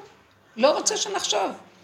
אז אני אומרת לו, אז אני לא, המים מקדימה, אתה אומר לי, לא לחשוב, מצד שני, אוי לי, אם אני, אם uh, אתה לא מתגלה, אז אתה לא יכול להגיד לי, תעבדי, אז זה עוד פעם עבודה, אתה חייב להתגלות. אז אני מתחננת אליו שהוא יתגלה, כי אני לא יכולה במוחש, אני רואה טיפה של רוגז שיוצא לי, זה גומר עליי. תקשיבו, זה כבר, ב, זה בנפשנו הדבר, זה לא, טוב, תתפנקי לך עם הכעס, תתפנני איתו, לא. וכמה פעמים עבדנו ועבדנו והכל, ו... יש איזה כיף בסיפוק של הכעס, וכל השנים עבדנו שלא נצא על זה, ועכשיו אוי ואבוי לך. אני חשה את הפיקוח נפש. ואמרתי לו, אני, אתה יודע משהו? אני כל כך מזוכיסטית, שאני אהרוג את עצמי, ואני לא יכולה להתאפק ברגע שכמו הנחש שעוקץ, הוא ימות, והוא עוקץ. אני לא יכולה לא, לא לכעוס באותו רגע, כי אני כל כך אוהבת את זה, ואני לא יכולה, אתה לא מבין, זה וידוי על וידוי. אז אתה חייב להתגלות, כי מצבי גרוע וזהו, אתה מפסיד אותי. לך לעזאזל. נמאס לי כבר להתחנן לפניך, גם אמרתי לו. לא, אמרתי לו, אני לא יכולה להתחנן כבר. אם אתה לא מבין אותי, אז די. אתה סוגר מפה, סוגר מפה, המצרים מאחורה, מים מקדימה, ואני לצעוק לא יכולה, אז מה אתה רוצה שנעשה את זה עכשיו? רק הזמן שלך. וזה באמת מה שכתוב. הוא אומר למשה רבנו, מה אתה צועק? עכשיו זה לא תלוי בתפילה, בצעקה, בעבודה שלכם, לא בעבודה שלכם. זה תלוי רק בעתיקה קדישא מילתא טליא. יש איזו מדרגה באלוקות שנקראת עתיקה קדישא. זה איזה אור של האור הגנוז העליון שמגיע, ורק הוא יביא את הישועה. זה לא קשור בעבודת בני אדם, הפוך. בני אדם מפריעים לו להתגלות. ועל כן אנחנו צריכים להתכווץ בגולם הזה. ואמרתי לו, אז ת, תדע לך שגם להתכווץ בגולם הזה, אני לא יכולה, זה רק אתה יכול לעזור לי. אז מה לא עברתי? מכת חושך, מכת בכורות, מה לא? כמה פרו בפיג'מה באמצע הלילה מתבלבל בין זה, והילדים מטשטשים אותו שכל ש... אתם לא מבינים כל המכות. ועדיין הוא מרים ראש. תקשיבו, זה, זה קשה, העולם עכשיו הולך להיכנס לזה. אני אומרת לכם, אני לא נביא ולא בן נביא, ואני רואה את זה, ממש רואה, שהעולם משתגע. איפה שלא הייתי, עכשיו, בית חולים, שלחו אותי לכאן, לכאן, משוגעים, הקלינאי תקשורת. אה, הייתי בבדיקה קודמת במקום אחר, נובחת עליי. את הגעת מאוחר, את לא היית חבר... טוב, אני מסתכלת ככה. טוב, אז תשבי כבר. ואז אני שואלת איזו שאלה, אז היא אומרת, תגידי, את מוזרה? היא כולה עצבנית מהמציאות שלה, ואין לה סבלנות ואין לה כוח. פקידה אחרת, גם כן ראיתי צועקת על מישהי אחרת. אה, אני מרימה טלפון כדי להשיג משהו מאחד לאחד לאחד לאחד, הכל דיגיטלי, את לא יכולה לדעת מה הם רוצים, את חוזרת לאותו מקום עוד פעם, עוד פעם, עוד פעם. בבית חולים שהייתי, אז הרופא מדבר איתי, רוצה לשלוח אותי לבדיקה. אז תוך כדי זה שהוא מדבר איתי ושואל, חמש טלפונים לכל מיני דברים, הפריעו לנו, ועוד איזה אחד, סטזר, סטזר אחד שבא אליו, ומדבר איתו כאילו הוא חבר שלו, והוא לא רואה שאני מדברת איתו בכלל.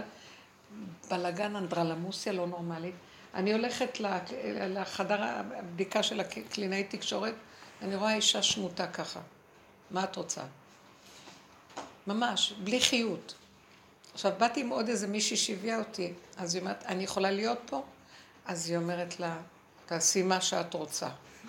אחר כך אני יושבת לידה, אני רואה שאני כבר עבד נצחי, אני לא יודעת, אני בידיים של מי אני נמצאת.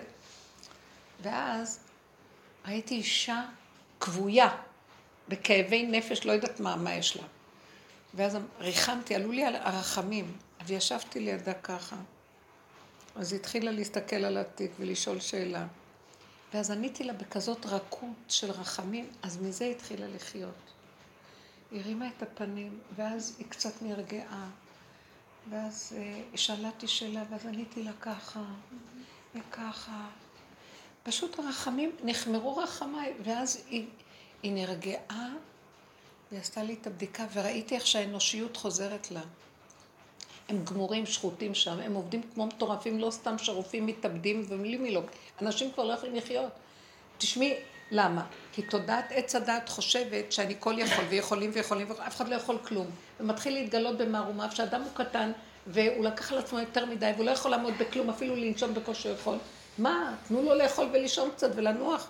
צריך לטפל במיליון אנשים, כל רופא יש לו מיליון תיקים ושופט יש להם מלא תיקים, הם מתאבדים, אנשים כבר לא יכולים להכיל את זה. זה שיגעון הגדלות, הבירוקרטיה הזאת, המשרדאות הזאת, זה בית משוגעים. עכשיו, השם רוצה לפרק את התודעה הזאת, אני רואה את זה. הכל הולך להתערער. אז זה מתחיל להתראות, אני רואה את זה מבשרי. אלה שעובדים הם המדגם המייצג של זה, מה? אז קודם כל צריך להתכווץ ולהשתדל רק במינימום של המינימום להגיב. ואם יש כאן דבר, אז uh, מי שאומרת לי, בעלה שואל אותה, מה את אומרת? אה, אה, הוא אומר לה ככה, ראיתי שאתמול, והיא סיפרה שפשוט היה לה איזה מצב רוח ממשהו, אז היא ראתה שזה השכל מתעתע בה, אז היא החליטה שלא לשים לב לשכל כלום וזהו, ונרגעה. אז בעלה מתקשר אליה בבוקר. אתמול ראיתי שהיה לך כזה, מה היה לך? אז הוא לוחץ עליה לספר. אז היא אומרת לו, לא, כלום, כלום. לא, את מסתירה, לא היה. הוא מתחיל להתרגז עליה שהיא מסתירה, כי הוא רוצה שהיא תדבר. אז היא אומרת לו, מכריח אותי להוציא מה שכבר לא קיים, ואין כלום. אז היא אמרה לו, לא, לא היה כלום. לא, היה משהו. אז התחיל לריב איתה שהיה בשילון. אז היא אומרת לי, אני נכנסתי למצב שאני פשוט, או שאני אצחק או שאני אשתגע. ואני מסבירה לו שהכל בסדר. ואז בסוף היא אמרה, פתאום עלה בדעתי לספר לו את כל האמת. אז היא אמרה, שהיה, חשבתי, אבל כלום, וראיתי שהמוח מתעתע והכל. בסוף הכל בסדר, ואין שום דבר, זהו, אז זה מה שיש לי להגיד לך, אז הוא נרגע, עד שהיא לא אמרה לו את כל האמת. לא, כי את מסתירה משהו, כי את, את לא רוצה להגיד לי, אז תגידי לי, וכל כך, מראה שהוא כל כך אוהב אותה, ואכפת לו ממנה עד שעוד רגע הוא יהרוג אותה. וככה העולם נראה. והוא כאילו בא בטוב, מבעל טוב. זה לא מסכן הוא, זה לא הוא, זה לא היא, זה אין תקשורת. עכשיו, אני התחתנתי, כי כשפגשתי את בעלי ידעתי שזה בדיוק מה שאני צריכה, למה?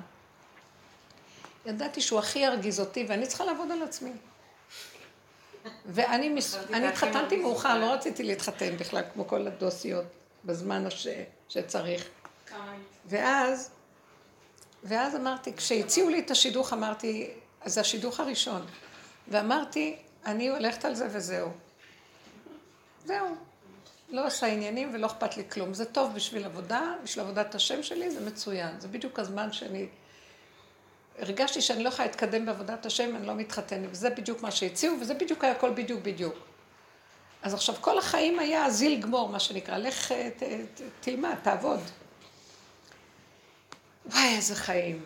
הוא מותק, אבל לא בשבילי. אתם מבינים? זה סוג אחר. אני, אני לא מדברת על עצמי, כל אחד יחפש את עצמו. עכשיו, זה לא, זה לא היה לי קל בכלל, כי זה, זה, אני טיפוס של כל מילה ראשונה כן, והוא טיפוס כל מילה ראשונה לא. עכשיו, לכי תחברי את שני האנשים האלה. אני משהו אחר לגמרי, והוא... את לא מרגישה שזה מאזן? אה? את לא מרגישה שזה מאזן? אז כן. העבודה שעשיתי, גם אותו אילצה בסוף לצאת מהסגירות הזאת, הוא נפתח יותר ואני יותר נכנסתי יותר פנימה. בסדר? עד שנגמרו כוחותיי והגעתי, סיפרתי לכם למקום שאני כבר באמת, אין לי טענה, אני רואה שזה אני, זה לא הכל בסדר. בכל אופן, הגעתי למקום שאין לי כוח יותר לעשות שום עבודות, והכעס עולה, כמו שהיא סיפרה עכשיו. אז אני אומרת, די, עכשיו זה גיהנום. אני גמרתי את העבודה, נגמר התיקון עם זה, אין כבר כלום. איכשהו יש איזה משהו של איזה איזון מסוים, ובכל אופן, אני כל כך רגישה למשהו, וכלו כוחותיי, אז זה קריעת ים סוף, זה אני חייבת להיוולד לעולם חדש. או שהוא ימות, או שאני אמות, או שאני אהיה עולם חדש. לא יודעת מה לעשות. איך שזה ככה, לא. אז זה משהו שהוא מראה לי שהולך להיות משהו חדש. תשמעו, אני לא מדברת על בעלי בכלל, כי זה, זה לא הנקודה בכלל. זה גם לא עליי, כי גם אני לא מציאות. משהו קורה דרך המציאות שלנו, והולך להתרחש כאן משהו חדש. זה נקרא ימות המשיח, שכל מה שהיה קודם מתחיל להתהפך, השמיים החדשים אשר אני בורא. הארץ החדשה אשר אני עושה, כתוב בישעיה הנביא. זה לא שמיים, זה לא ארץ, זה תודעה חדשה שהולכת לרדת ולשנות את צורת החשיבה של הבני אדם. ואני מתחילה לראות איך מתחיל להתהפך, וזה קודם כל, דרך עצמי אני רואה, אני כמו לוח הבקרה של העולם, אני תמיד רואה את זה. מי שהייתי קטנה, אני רואה שדברים מתרחשים לפי מה שקורה. יש כזה סוגי נשמות דקות, ואז אני רואה, הולך להיות משהו חדש. הפנים מתחילות להסתובב לכאן, אני חייבת לתת את הגב לעולם, אני בסכנת קיום פה. וזה הקורונה הזאת, היא סכנת קיום. עכשיו, זה, ברמה הנפשית, זה ה... אסור לי בכלל לחיות בתודעה של העולם. זה נקרא קורונה, כתר. הכתר זה, בין תודעה לתודעה חייב להיות מדבר, זה הכתר. זה מקום שממה. אין, אין, יסוד העין, אין סוף, אין.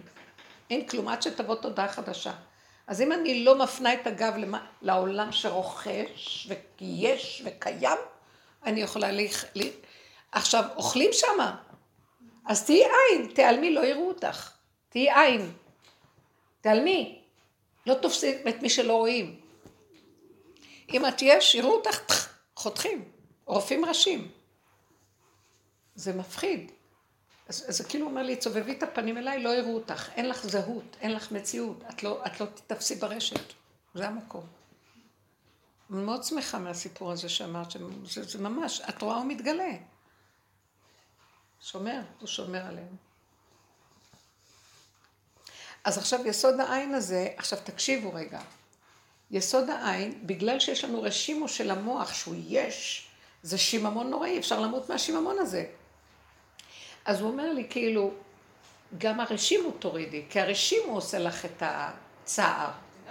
כי ילד קטן, תינוק, אין לו דעת, אין לו רשימו של דעת, הוא לא בשיממון בכלל. ראית תינוק בשיממון? יש לו מבט מבריק, הוא חי, הוא תוסס, הוא קולט, הוא קיים. כולו חוש אחד של קיימות כאן ועכשיו. ילד קצת יכול להיראות קצת משועמם, כי הוא כבר התקלקל, קלקלנו לו את הדעת, נתנו לו, לקחנו לו, אז הוא כבר רוצה את מה שהיה. אנחנו נמצאים במצב שהוא רוצה שנפרק את התודעה הזאת, אבל פירקנו, פירקנו, פירקנו. אמרתי לו, עכשיו זה רק שלך. אז בסדר, אתם רוצים שאני אתגלה? אז תיתנו לי את הגולם. וואי, כמה, גם את הגולם זה קשה בגלל שאנחנו עדיין בעולם. אז מה שאנחנו אומרים, את, את, זה תכניסי את הראש מתחת לחגורה, מה שנקרא. אני, אני מציירת ציור ואני שמה הרבה את הראש מתחת לחגורה. דרך אגב, זה המקום הכי מתוק, שם זה האש הכי גדולה, ושם זה הפה של השם. הקרביים והמעיים, שם יש אור הכי גדול, האור הגנוז נמצא שם. אמרתי לכם את זה, לא? בשיעורים? שכתוב במסכת יבמות, לא יודעת איפה חולין, אני לא יכולה לזכור, אה, שלעולם, אה, שלעולם ידע אדם שקדוש שרוי בתוך מעיו. במעיים שלו נמצאת קדושה גדולה מאוד. וזה קדושת האור הגנוז. כי הקדושה, האור הגנוז זה הנשמה של הנשמה. הקדושה של הנשמה לא יכולה להיכנס לגוף, אז היא עומדת כמו מקיף מעל הראש, כמו אורה, ככה מעול. אבל הנשמה של הנשמה, היא נכנסת דווקא במקום הכי חשוך והכי גשמי, הכי מלוכלך. זה התנאי לגילוי שלה, היא צריכה את החומר. זה הכוח שלה שיכולה להכיל חומר, כי יתרון האור הבא מן החושך. אז היא צריכה את החושך ואת החומר. מה שהנשמה לא יכולה, אז היא בורחת. אדם עושה עבירה, הנשמה בורחת, לא יכולה. והיא עומדת תמיד במקיף של האדם. הנשמה של הנשמה, שזה האור הגנוז, נמצאת במעיים. אז עכשיו הוא אומר לי, שימי את הראש במעיים, זה מתחיל להיות האור הגנוז עכשיו. תקשיבו, זה לא פשוט, כאילו, אם יש לי רשימו של עולם, וספרים, וידע, זה, זה הלך עליי. אז הוא אומר, לא, בלי מוח. אז זה תרגיל מאוד מאוד יפה להיות בפשטות הקיומית מבשרי. אני שמה, אתם יודעים משהו? אני מציירת, יש לי כוח ציור כזה. אני מציירת שאני מטיילת בוודיות של של הוורידים והעורקים והתאים, ויש שם, אם את מסתכלת בפנס מה קורה בפנים, פעם ראיתי איזה מין סרטון קטן של מסע קצר בתוך ה... מדהים, זה עולם ומלואו. לא משעמם בכלל. כמו שבשמיים כך גם בארץ, כמו שיש כוכבי לכת וזה, הכל בלוטות, אה, הפרשה וכל זה, זה כמו כוכבי לכת כאלה. משהו מדהים מדהים. אני רק הצצתי, לא, אני מאוד רוצה לראות עוד פעם.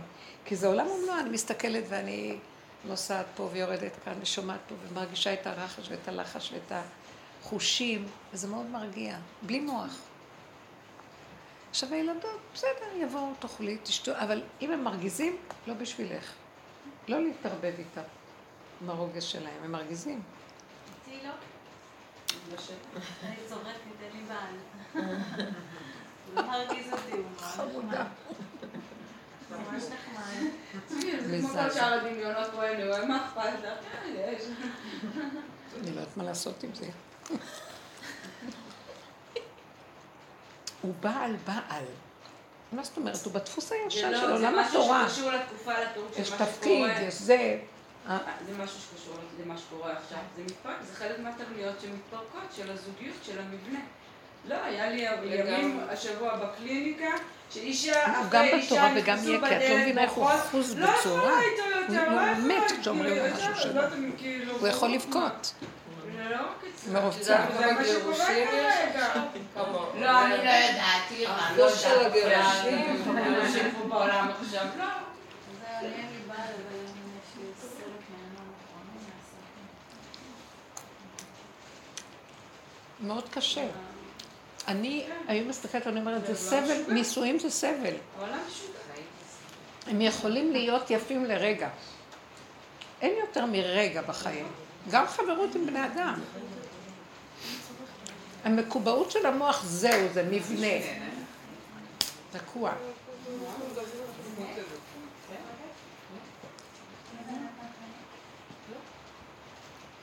כאילו, אתה יודע, ברור שיש רגעים ויש דברים ויש זה,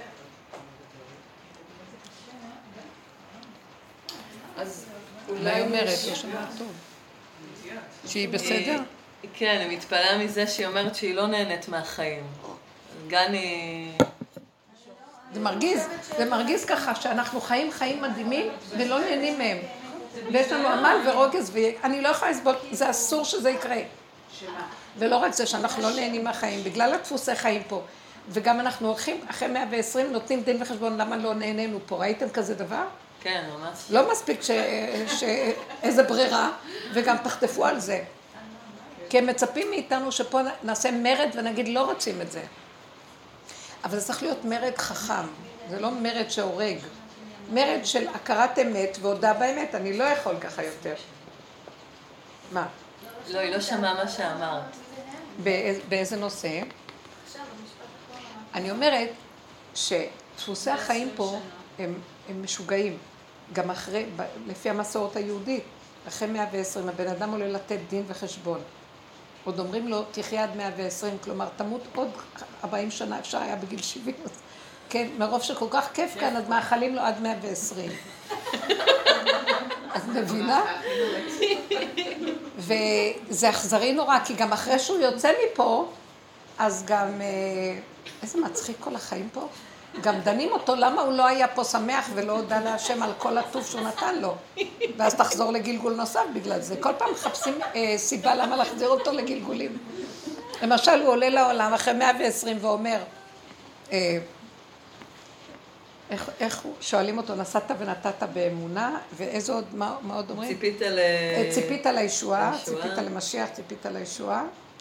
עכשיו, אם הוא יגיד שהוא לא ציפה לישועה, אז uh, הוא מפחד, הוא יגיד, בטח שציפיתי לישועה, אבל עצם זה שהוא מת, ושואלים אותו אחרי זה, ציפית לישועה, אז מה הועיל לו שהוא ציפה לישועה? הוא מת. אז שמתם לב למה שקורה פה? ציפית לישועה, בטח שציפיתי, אה, אז וולקאם, הגעת למקום שזה לא ישועה בדיוק. למה, אם, אם ציפית לישועה, היה צריך כבר לבוא ישועה, לא? והייתה נגאלים ומשיח בא. אז רק אחרי שהוא מת, אומרים לו, ציפית לישועה? אומר, בטח. אז אומרים לו, טוב, אז תחזור לגלגול הבא. כי לא היית, לא היית צריך. הבנת מה אני מתכוונת? כי אם אתה מצפה לישועה, היא לא תבוא. כי הישועה באה כשלא מצפים לכלום. אתם מבינים את הטריק פה? עכשיו, אז הוא עולה למעלה, והוא אומר לו, ציפית לישועה, מצפים לשמוע ממנו? לא. הוא לא הגיע למקום שהוא פירק את השאלה הזאת פה ואמר, אני לא יכול, אין כאן ישועה, אין כלום, הכל זכרת, עץ הדעת כל הזמן מספר לי סיפורים על משיח והכל, אף פעם אני לא רואה שיש כאן כלום. אז זה לא פייר מה שאתם עושים לי. אתם אומרים משיח, אז תביאו משיח, ואם לא, אז לא. קחו את התודה וזהו, אל תשגעו אותי. כל הדורות ציפית, ציפית, מאמין, אני מאמין, אני מאמין. מאמין ואין כלום, אני הולך למות מזה. מי זה שיקום ויגיד את האמת? אוהבים את האמת, בית דין שומע את האמת. אבל אנחנו מפחדים, כי אנחנו מאמינים, אני צריך לצפות לישועה. מצפים לישועה, אבל אין ישועה. אתם מבינים מה אני מתכוונת? אנחנו בצדקות של הדת ולא באמת של הדת. וזה מרגיז. אז עולים למעלה, אז אחר כך דנים, אומרים, טוב, אם כן, אנחנו לא כועסים עליך, אבל מדורך עוד פעם בגלגולים פה, כי כאן זה התודעה התפוקה. אני, אני אחרי כל העבודה שאני עושה, אני אומרת, אני אעלה למעלה, יגידו לי, ציפית לישוע, אני אגיד, בהתחלה ציפיתי, אחר כך הייתי שאין, ונלחמתי עם זה והחלטתי שאני לא מצפה לכלום, ואיך שזה ככה, הכל בסדר. אה, אז תעלי למדור הבא, שם יש מקום יותר טוב. אתם מבינים מה אני מתכוונת? כאילו באיזשהו מקום זה מין שאלות מטעות. ואנחנו כאן מפרשים אותן בצורה של הטעיה, בגלל תודעת עץ הדעת. ובאמת, מי שכאן מחפש את האמת עד הסוף, הוא יגיע למקום, אני לא יכול כלום, תרפו ממני, זה רק מוח שאני שבוי בו, והוא נותן לי את כל האשליה הזאת, משגע אותי. וזה הקלקול של עץ הדת, ועל זה אני משלם בגלגולים כל הזמן. מתי אני אפסיק את הגלגולים האלה, שיום אחד תמוד, תגיד, אני פה, כשאתה עוד חי. הכל שקר, בוא תחפור את כל הדבר הזה ותפרק את השקר ותגיד, זה לא יכול להיות ככה. ריבונו שלום, אני שבוי, זה מה שהם צעקו במצרים, הם קלטו שהם שבויים. שבויים בתוך שיעבוד של פרעה משוגע, תודעה. פרעה זה אבי התודעה של עץ הדת, שגומר עליהם. ומפחיד אותם כל הזמן, ומשעבד אותם ומנצל אותם לצרכיו. אנחנו כאן מנוצלים על ידי כוחות שמפחידים אותם. כולם מבוהלים. אם אני אעשה ככה, אם אני אעשה ככה, אני אעשה ככה, יביא לי ככה, אם זה, אם זה מהדת, אם זה מהרפואה, אם זה מהזוגיות, ואם זה מהילדים, ואם זה מה, מה לא. כל הזמן אנחנו מפחדים, ואם זה הקיום שלנו, מה זה הדבר הזה? זה רשע, יושב שם בתודעה, על הכיסא, וגמר עלינו את החיים. טוב, אז באה התורה, התורה באה כדי לתת לנו בתוך המציאות הזאת חוקים ברורים שיהיה לנו יותר קל לחיות, אבל עדיין לא נגאלנו. כי זה תורת הלוחות השניים. היא לא, היא רק נותנת לנו כאילו לסבול את הגלות עם קצת טריקים יותר טובים. אבל באמת, באמת, בא, באו חכמי אמת צדיקים, כמו דוד המלך, כמו הבעל שם טוב, כמו רב אושר, וצעקו ואמרו, בואו נחפש את האמת עד הסוף, רבותיי, תתעוררו. זה לא צורה של חיים. זה לא, זה לא צורה. עכשיו, רגע, רגע, רגע, רגע, לעבוד ככה. ובסוף אני רואה, מה הגעתי למסקנה? התודעה הזאת היא, היא, היא, היא שקר, אני לא רוצה לחיות בה. אז מה אני אעשה? כל, כל המחשבות שלה, כל הרגשות שהיא מולידה, כל המשמעות וההבנות וההשגות, הכל זה תולדה שלה, זה נושאי כליה. ואני לא רוצה להיות שייכת לזה, אז מה בסוף? לא רוצה להבין, לא רוצה לדעת, לא רוצה להרגיש, לא רוצה כלום, לא רוצה, לא רוצה, לא רוצה. לא רוצה כלום, גולם. גולם זה הכי טוב. פתאום השם, הגולם הזה, יש לו, יש, יש תנועה בגולמיות של הבריאה. פתאום יכול להיות לך רגע של שמחה. פתאום רגע של חוכמה. פתאום רגע של מתיקות. זה מספיק לי. אילו כשזה המוח והתודעה שלו, הגנב הזה, כל הזמן צריכה לחפש סיפוקים. מה אתה לא עצמך? כל הזמן אני צריכה לדאוג איך שזה, כל הזמן אני צריכה להיות בזה, וכל הזמן אני... לא רוצה כל הזמן, רוצה להיות גולם, ומדי פעם שישלחו לי מה ששולחים לי, וזה מספיק לי, זה טוב. אני רעבה שישלחו לי מה אני צריכה לאכול. אני זה, אני... ככה זה עובד, וזה ככה עובד. יש מי שמנהל פה את הכל. הבריאה מתנהלת. נכון? את ראית את זה. אה? את עובדת עם חווה, עם חיות, עם הטבע, את רואה את זה יותר. הפסיכולוגיות של בני אדם הלכו לאיבוד. לכו, לכו לתל אביב, מדינת ההייטק וכל הס... זה חיים אחרים לגמרי, זה עולם עם קצב אחר, חיים אחרים, חוקים אחרים, כללים אחרים. אני אגיד לכם את האמת, זה למות. עכשיו, אני לא אומרת, יש לזה גם קצב נחמד. אני יכולה להיכנס בשקר, ומה זה ליהנות ממנו? יש לי צד כזה גם. אבל uh, אני יודעת שאחר כך מצפה הכאב, כי זה תמיד הולך ככה ואחר כך ככה. ואני נמאס לי מהסקאלה הזאת, פעם ככה, פעם אצל ויום באסל, ואני לא...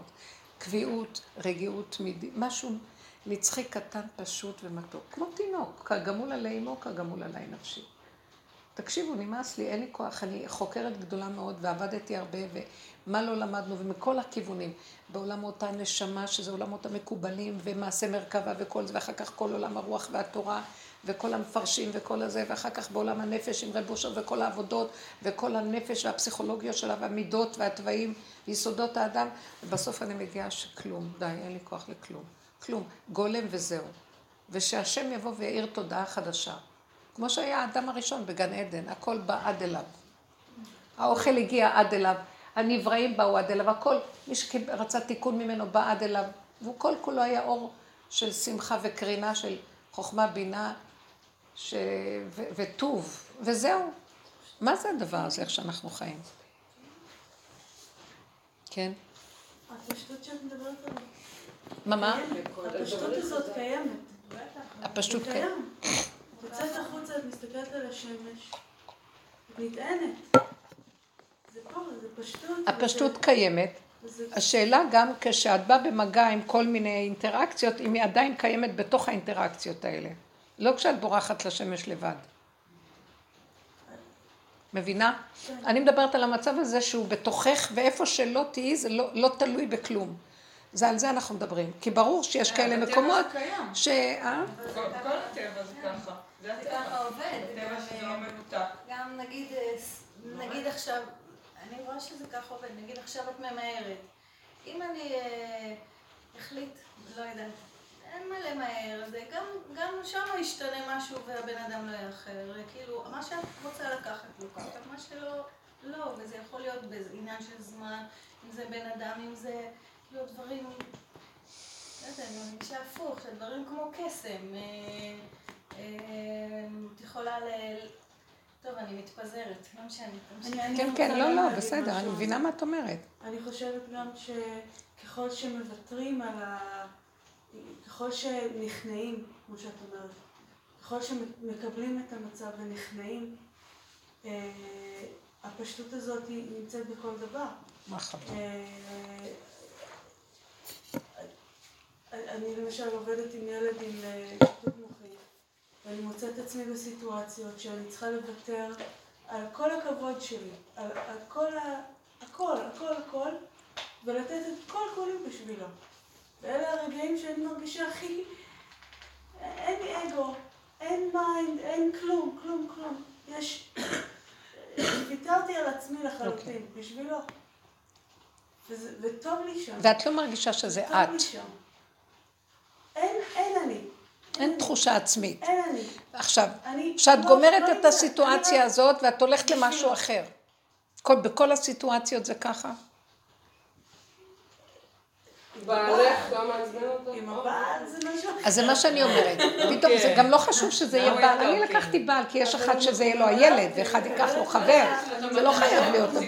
ברור, ואנחנו לא מדברות על הממתקים והזה.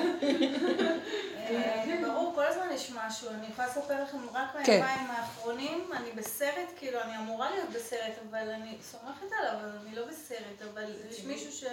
לא, באמת, נראה לי שהסתבכתי קצת. כן, עם איזה קוקו אחד. אה, מה שנקרא, הלכתי לאכול סביח והסתבכתי. זה מה שקרה. מה היה? זה מישהו ש... אה, הוא כנראה, זה, הוא, כנ- הוא אמר את המילים הנכונות ברגע הנכון, כאילו. היא פשוט, היא לא הייתה פה קודם. מי היא? את. היא הייתה אני פעם. יכולה להגיד, הייתה פעם פעם היית? פה? כן, בשיעור שלנו פעם אחת הייתה. לא, אני כאילו מדברת על רקע היסטורי, אני יכולה להגיד עלייך משהו? מה היה? ספרי את הסיפור. זה ממקום אחר, את היא עדיין בתסריט? של, של עיר מחפשת של אני לא. רוצה לשמוע מזה. בטח כאילו, לא אני עכשיו. פעם פעם אחת, כאילו, זה אני כאילו, פעם אחת שהייתי ב... כן, שהייתי אז באותו ערב. אנחנו כולנו כאילו, זה, אבל... אז מה לא, לא. לעשות? נו, דברי, ספרי מה היה. מה את רצית להגיד? לא, כאילו... שהלכתי לדייט. רגע, תספרי, תספרי, מה? נו, אז מה? שתחפשת זוגיות. לא, תקשיבי, מה זה מחפשת? אני בשנתיים האחרונות, אה, בוא נגיד, נכנסתי לדת. האמונה כבר שנים, אה, כן, פה כן. מה זה, אבל לא יודעת כלום על דת. לא יודעת כלום, אני רק אה, עכשיו שומעת על פרשות שבוע, מי הדמויות, לא מכירה כלום. כבר שנתיים, אוקיי? וש- וכל הזמן אומרות לי הבנות, את חייבת להתחתן, אחרת התיקון שלך, את לא, כאילו לא חיית את החיים. כן, כאילו את זה. חייבת למות. אז התחלתי להיכנס לזה, מה אני, לא הת- התמודדתי עם בעיה, מה אני אעבור את התיקון ואני חצי, חצי ולא התחלתי, אז נבהלתי, אז אמרתי, התחילה להבין אני אותי. אני לא צוחקת. לי בנות, ואחד הזוי יותר מהשני. והיה לי טוב כל החיים לפני, וטוב לי עכשיו, אני לא מבינה, כאילו, באמת הזויים ברמות. הזויים, הזויים. אז עכשיו הוא בכלל לא היה דייט, אני הלכתי לאכול סביח, אמיתי. הסתובבתי, אני לא התכוונתי, אני מזמן, עכשיו, אני כבר מזמן, יש לי חברה לאתי, היא כל הזמן אומרת לי, לא, את רוצה, לא, את צריכה, לא תתפללי, בוא נלך לרב הזה, בוא נלך לזה. יואו, לא ללכת לרבנים יותר. לא הלכתי עוד, אבל הם אומרים לי כל הזמן, כאילו, צריכה. אז אה, אז אז באותו יום היה דייט, ואני- תשמעי אותי מדברת אחרי, לפני דייט, אני לא מבינה מה הקטע. סליחה, בנות, לא התחתנתי בחיים ולא... לא התחתנת פה קודם? איזה חכמה. גרושה. אנחנו צוחקות שבגלל זה טוב לך בחיים. חכמה. כל אישה ואישה מסתכלים, יש לך מניין מסביב, אומרות לך אשריך. יצא לך טוב, שומר עלייך. אז מה היה? אז מה בסוף? אז אתמול, אה, ביום חמישי התחיל, הלכתי לאכול סביח, לי ביג טיים, הסתכל עליי מישהו, הייתי בטוחה הוא מכיר, אחד האבות של הילדים, אני יודעת, לא משנה. חשבתי שאני מכירה אותו, אז עושה לו, אני מכירה אותך, ככה, אז הוא, הוא התחיל לדבר אה, על זה שהוא רוצה לבנות חווה עם עיזים, כאילו הוא אמר את הדברים. שאני רוצה, אבל בול כולל, בפרטים, כולל לי משהו ל... מה ל- ששלחת. תיירות, כן, וירקות אורגניים, וכבשים ועיזים, ורק לחלב, ואני רוצה להכניס זוגות צעירים, שזה האישו הכי גדול שהייתי רוצה ש... מה שקורה פה באדמה, אם בארץ, זה בא לי, לא יודעת מה לעשות להם. כאילו, שייתנו לאנשים צעירים בול הוויז'ן, אוקיי? ואיש חכם ודתי, אוי, דתי, הוא בטוח איזה חולה, אבל ברמות שהסתבכתי, כן, באמת. לא, יש... מה זאת אומרת? אז אה, הלכת איתו? אתמול יצאת ישבתי איתו? אצל הבן שלי כי, כי יש מצב שהוא... כן, כן, כי הוא דיבר בטלפון ואמר לי כל מיני דברים שכאילו הוא רואה בתוך הבית. הוא אמר לי, מה, את, אה, נגיד, אני עשיתי לכם, זה סיפור ארוך, סיפור ארוך של כמה? ימים. של כמה ימים? הוא הביא, את לא מבינה איזה חכם, לא, לא, את לא מבינה איזה חכם, חכם, היום הבן שלי התקשר תשאלי את מגבעת הרבנית גילי, מה והוא אמר לעשות. לי, לא, הוא אמר לי, תקשיבי, הוא נוכל, אה, בדקו עליו, הוא נוכל, הוא, הוא- יש לו תיק כאילו ארוך. אולי לערב את המשטרה כבר עכשיו להגיש משהו שיהיה לך איזשהו... צו הרחקה, משהו כזה? לא, איזשהו רקורד במשטרה, איזשהו... הרבנית, מה לעשות? אימא'לה. לא, באמת, כאילו, תשאלי מה... אני לא מבינה, אני מה לא קשור אלייך אני האיש לא הזה? אני, מה, אני הייתי סתומה שהאמנתי לו כמ- כמובן. מה האמנת לו? שמה? לא סיפרתי לכם, נו, סיפרתי לכם רק את הסוף, את הסיכון, אבל... יצאת איתו? לא, לא, לא. סוג של, בוא נגיד ככה, הוא דיבר על החווה ועל כל ה vision, ואני, הבן שלי עכשיו עומד לסגור על, על אה, חוזה, אה, וזה מה שהוא הכי רוצה, ואז קבעתי איתו שאנחנו נשב יום למחרת. יום למחרת, לא, לא יכולתי, אמרתי לו יום אחרי, והוא היה, הוא היה קצת לחוץ, אבל לא חשבתי, לא ראיתי שזה, שזה עניין. ואז אה, יום אחרי קבענו בשטח שלו. עכשיו, אני יכולה לתאר תמונה, אני אומרת את זה כי הייתי בריפיט על כל הסיטואציה. אני יכולה לתאר לכם תמונה אופטימית לחלוטין של הבן אדם שבאמת הסרט הזה נכון, ולעומת זה הפוך לגמרי ואין באמצע. באמת, אני פשוט... אחר כך ביררתי עליו, מסתבר שבאמת צדקתי בחשדות שלי, והוא גם ניסה לגעת, הוא עשה כל מיני, היה לו דיבור אה, פולשני ו... וקצת הזוי, אבל כל הזמן אמרתי, כל פעם שהיה לי חשד אמרתי, לא, הוא איש תורה, אין מצב, הוא כל הזמן מדבר, הוא אומר לי, לא צריך להתפלל, צריך זה, הברכה, השפע, הקדושה, רק טוב יאללה, לאנשים. העולם היום בסכנה ברמות שאת לא יכולה להאמין בכלום.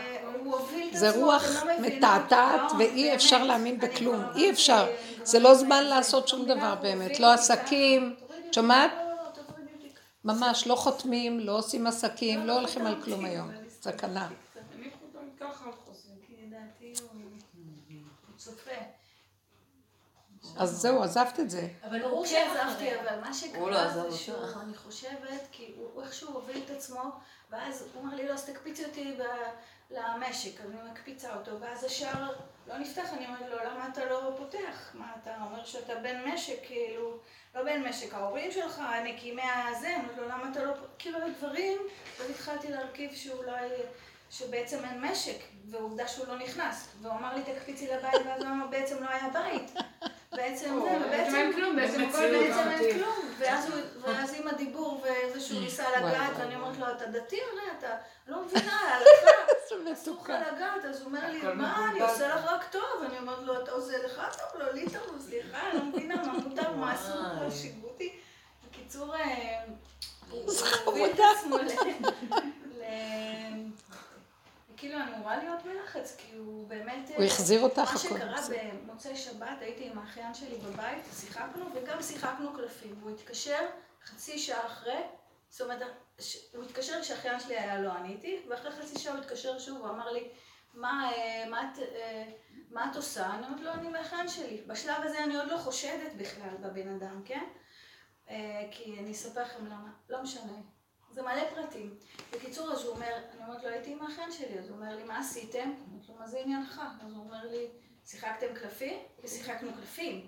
אחר כך הוא שאל, מה לבשת? כאילו, הוא אמר כל מיני דברים שאני אומרת, בואנה, אולי הוא... אבל חוץ. מהמקרה הזה של הקלפים, היה עוד- עוד ראיות כמו הוא קלפים. אמר מה לבשתי, הוא אמר, שיחקתם קלפים. אז מה, אז יש לו כזה חושים. יש לו חושים כאלה, אז מה? או שהוא לא, שהוא- משקיף.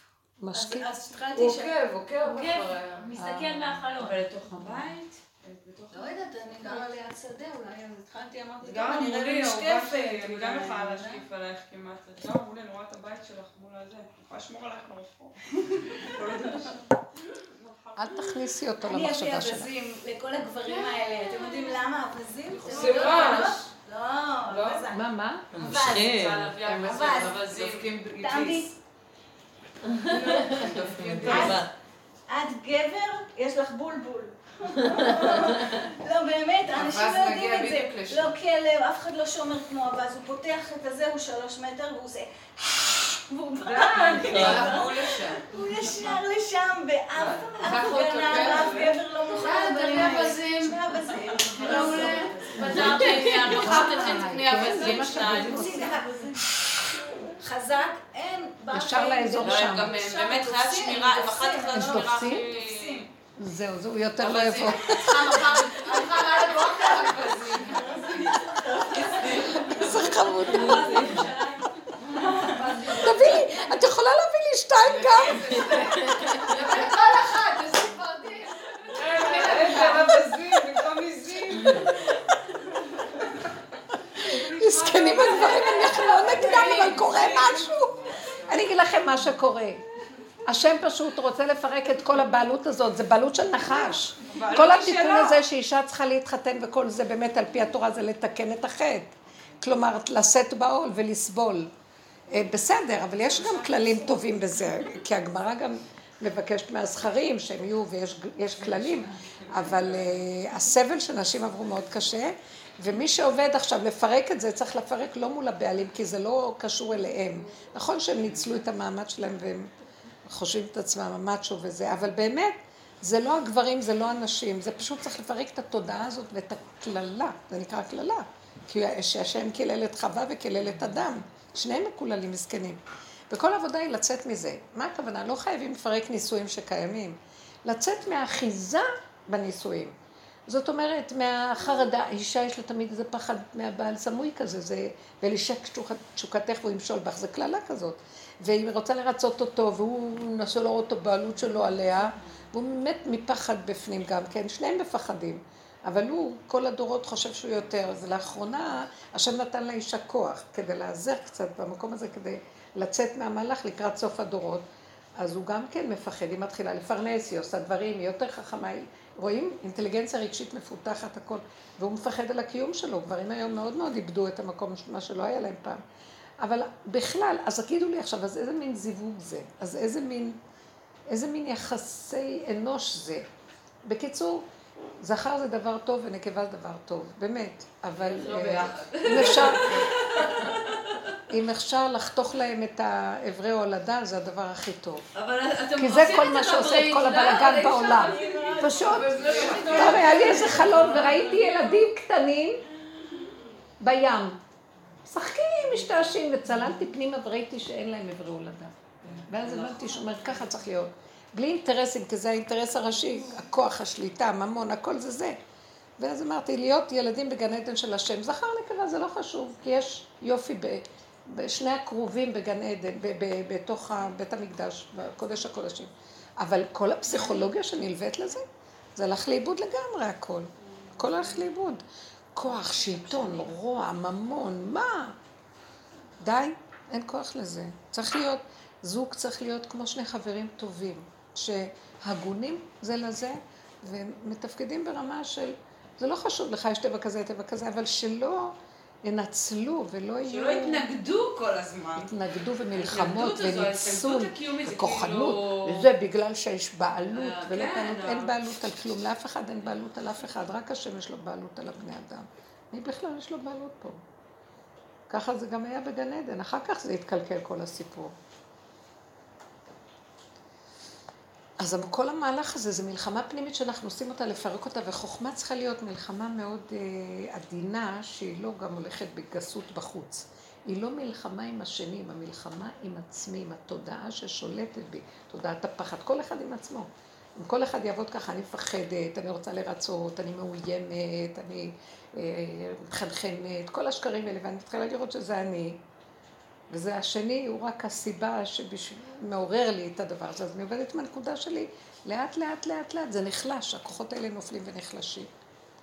ואז אני רואה, אחרי כל כך הרבה עבודה ושנחלשו הכוחות, אני בכלל כבר, אני נהייתי גבירה לעצמי. אני אגיד לכם את האמת, מלכות, שבכלל אינה תלויה בו ובו כלום וכלום וכלום.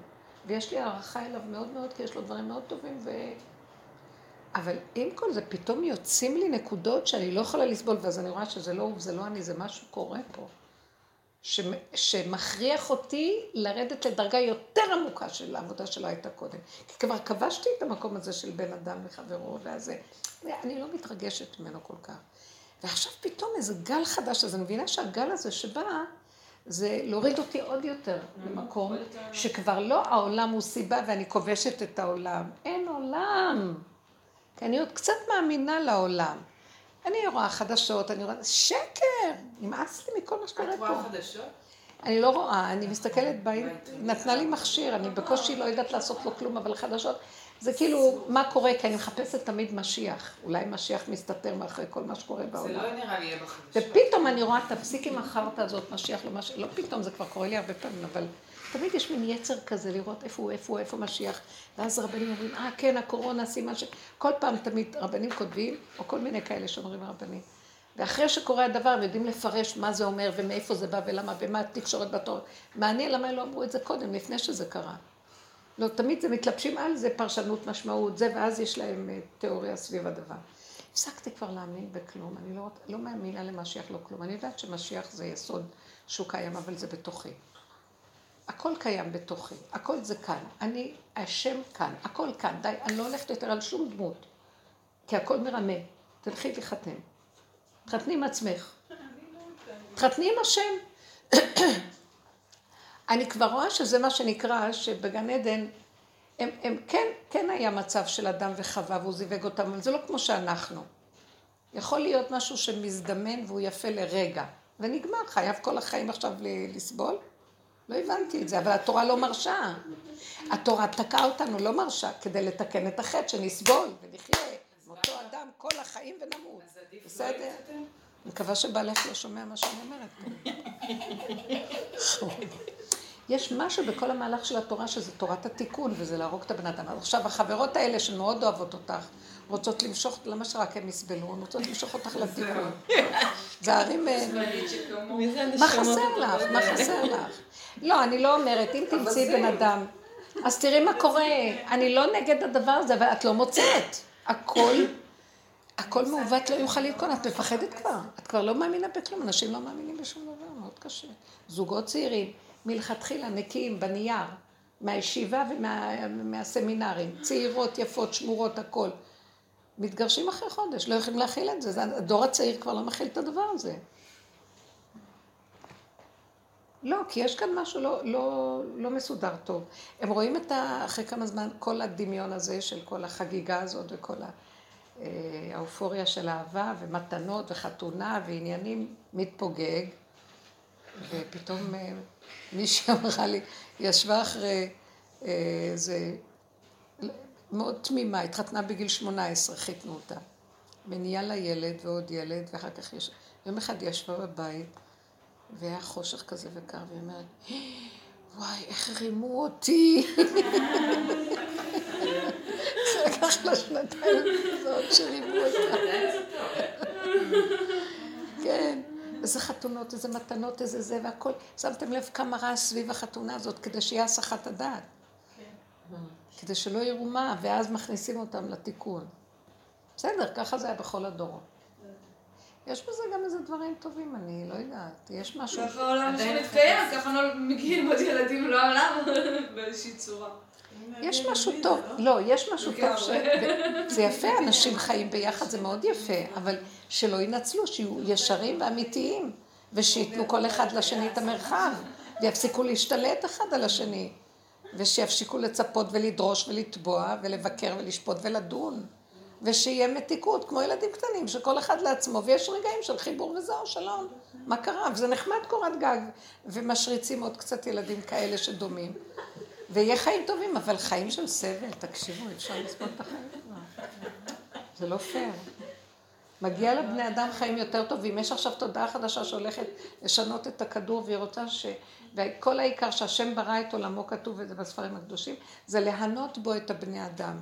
הוא ברא בריאה שישמחו וייהנו, וכמו שלהשם טוב בעולמו, שאי אפשר להבין מה הוא ואיך הוא, אבל שהוא לא סובל רגע עוז וחדווה במקומו, כך יהיה גם הבני אדם. אז למה אנחנו ככה חיים? זה לא לשעשועיו? אה? לשעשועיו? זה השעשועים של... מה, שאנחנו סובלים. אני לא יודעת כבר, אתם יודעים, יש מדרש, היום בכית, אמרתי לו את זה. אני מרגיש, יש מדרש אה, שאומר, יש מה שנקרא הלוויתן ושור הבר, שור הבר והלוויתן, מושגים ידועים, שזה שתי, אה, שתי אה, חיות, תפיסות. הלוויתן הוא דג ענק ששוחה בתוך מי האוקיינוס, זה, זה מראה על המחשבה העמוקה, כי המחשבה היא עמוקה ולא נראית, במים לא רואים מה יש, וגם במחשבה לא רואים מה יש. ואילו שור הבר הוא שור, הוא בר, הוא בהמה על הרגליים והוא חזק. זה שור עם דעת, יש לו ידע, שור קונה, לשור יש דעת, אומרים. בכל אופן, הוא בהמה חזקה. והשור והלוויתן לא יכולים לסבול אחד את השני. והם כל הזמן... אה? אז יש מדרש כזה שאומר שהשור הבר מנגח אה, עם הקרניים שלו את הלוויתן וקורע אותו, והלוויתן עם הסנפירים שלו מנחר את השור הבר, והם כאילו, זה כמו שה... אה, זה דבר שנשמע נורא. קרב ענקים. זה קרב, קרב כזה שהקדוש ברוך הוא נהנה מהמלחמה שלהם. זה שני סוגי צדיקים שנלחמים זה בזה, ויש לקדוש ברוך הוא הנאה מזה. ואני אמרתי לו, זה אני ובעלי. אני מזהה את עצמי כלוויתן והוא שור הבר. ואז אני כל השנים ראיתי את זה, ואז אמרתי, היום צעקתי, אמרתי, מה הנאה יש לך מזה כבר שאנחנו מתים עם המלחמה שלא נפסקת הזאת? אני יודעת שזה השורש שלנו, וזה קשה לי מאוד. אני, ואז אפילו, הייתה תקופה שהיה לי אתגר אפילו, לשמח את הבורא במלחמתו וכן הלאה וכן הלאה. די, הגעתי למקום שאני לא יכולה לסבול את הביזיון הזה, אני לא יכולה, אני רואה, אני לא יכולה, הוא מרגיז אותי. וזה זה לא, במשהו, אני לא יכולה להכיל את זה. זה לא אנושי. זה, זה כבר מעבר ללא אנושי. אז אמרתי לו, באמת, די, הגיע גבול גם שגם, שכבר הנאה שלך ממציאות שהיא קיימת בעולם וסובלים ממנה, אין, אין הדעת סובלת, לא, לא יכולים. אני, אני כופרת בזה, זה לא לעניין בכלל. עוד פעם היה לי שאני אפילו אעשה לכבודו, לכבוד הרצון שלו, מה שהוא רוצה. אני קורבן שלך. אתם יודעים? אז אני, זה עוד, אני גיליתי שזה בא לי עוד מתודעת עץ הדת של והייתם כאלוקים, שיכולה לקרבן את עצמה לאלוקות. אני מגיעה עכשיו למדרגה שנופל לי המוח הזה של הדמיון של והייתם כאלוקים, שהנחש פיתה אותם לאכול מעץ הדת הדמיוני הזה, שעוד מעט נהיה אלוקים. ואני אומרת, אני לעולם לא אהיה אלוקים, אני אדם קטן, רוצה רק לאכול לשתות, ואני רוצה להיות בהמה קטנה שאוכלת שותה ונהנית מהחיים הרגע, זהו, אני לא רוצה כלום. איך אכלתי מהדבר הזה? לא רוצה יותר להיות, לא כלום. לא בשמיים ולא כלום, לא במדרגות ולא כלום. תן לי רק לחיות את הרגע וליהנות ממנו ולהגיד תודה שאני קיימת. פתאום ראיתי שזה סוף התיקון של עץ הדת. שכולנו נצחק ונגיד, לא רוצים, רוצים להיות ילדים קטנים שנהנים מהחיים. תן לנו לחיות, ליהנות ולהגיד תודה ולשמוח ולחיות וזהו. מה זה הדבר הזה? אני אהיה קורבן לכבוד העבודה, זה עוד בא לי מהמוח הגדול של היהדות שלי. זה קשה לי כבר. לא, ואני לאחרונה אמרתי לו, לא, אנשים צריכים להיות בני אדם פשוטים, קטנים. אז הוא אומר, את זה אני רוצה שכבר לשמוע מכם, שתרדו מהעץ הזה, זה, זה החטא ועונשו. אכלתם מהעץ הזה, ותראו את הדמיון שהשתלט עליכם, וכל אחד רוצה להיות יותר רבן מהשני. לא צריך, להיות, לא צריך רבנים ולא צריך כלום, בני אדם קטנים פשוטים שחיים. הרב ברלנד אמר את זה. שהוא, שאלו אותו, מה, איזה רב אתה עושה? אז הוא אמר, אני לא רב, אני אדם פשוט, מה אתם רוצים ממני? אני אדם פשוט. לדעתי מעלילים עליו הרבה דברים, הוא בכלל לא עשה כלום. שם הייתה חצר מאוד קשה. שלטו בו. אז כן, לא חשוב. אני רק אומרת, הוא בעצמו אמר, אני לא רב, אני אדם פשוט. צריך כבר לרדת מכל התארים ומכל הגדלויות. זה לעומת זה, אלה בצד החרדי ואלה בצד גם החילוני, זה שופט, וזה זה, וזה ההוא, וזה שם, וזה כולם שקרנים, מנצלים את המעמדות שלהם, ושודדים את הבריות. נמאס כבר. העם הפשוט, ברווז. שודדי העם. אבז. האווז. אה, האווז. מעניין. איזה יפה. מעניין מאוד, למה האווז? אה, זה.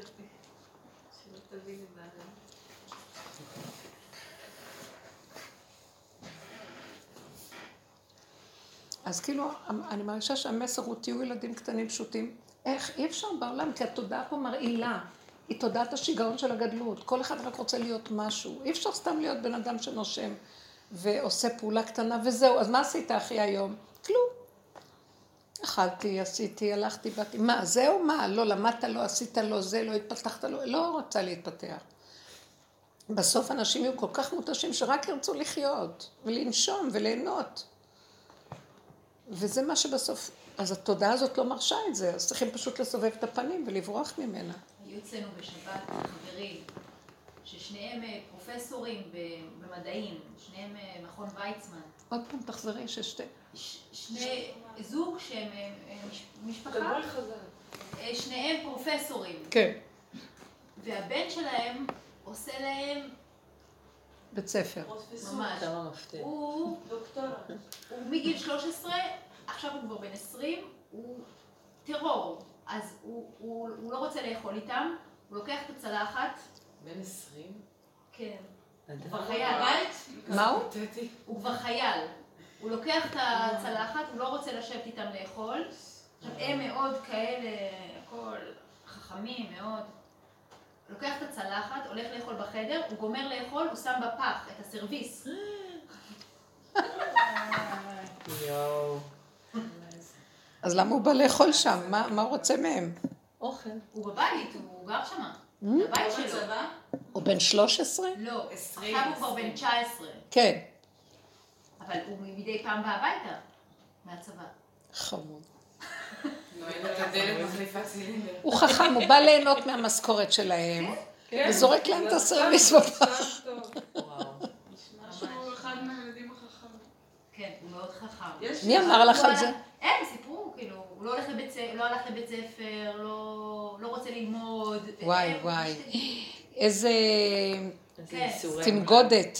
ממש, כן. אז איך הם מגיבים? את יודעת שהבן שלי למד רק לא. כיתה א'? אלוהים, מה לך? אמיתי. אז ומה שאמא אחר כך? נשברה, לא תכננו ככה. צריכים לבוא לשיעור. תגיד, תביא לא. באמת, למד רק כיתה א'. ואחרי זה מה? home schooling. לא, לא, זה לא היה כזה, החיים שלי היו יותר מורכבים. אה, בכיתה ב' הוא חלה בלוקמיה, אה. אז היינו שלוש שנים בבית ספר בתל השומר, בית ספר של החיים, וואו.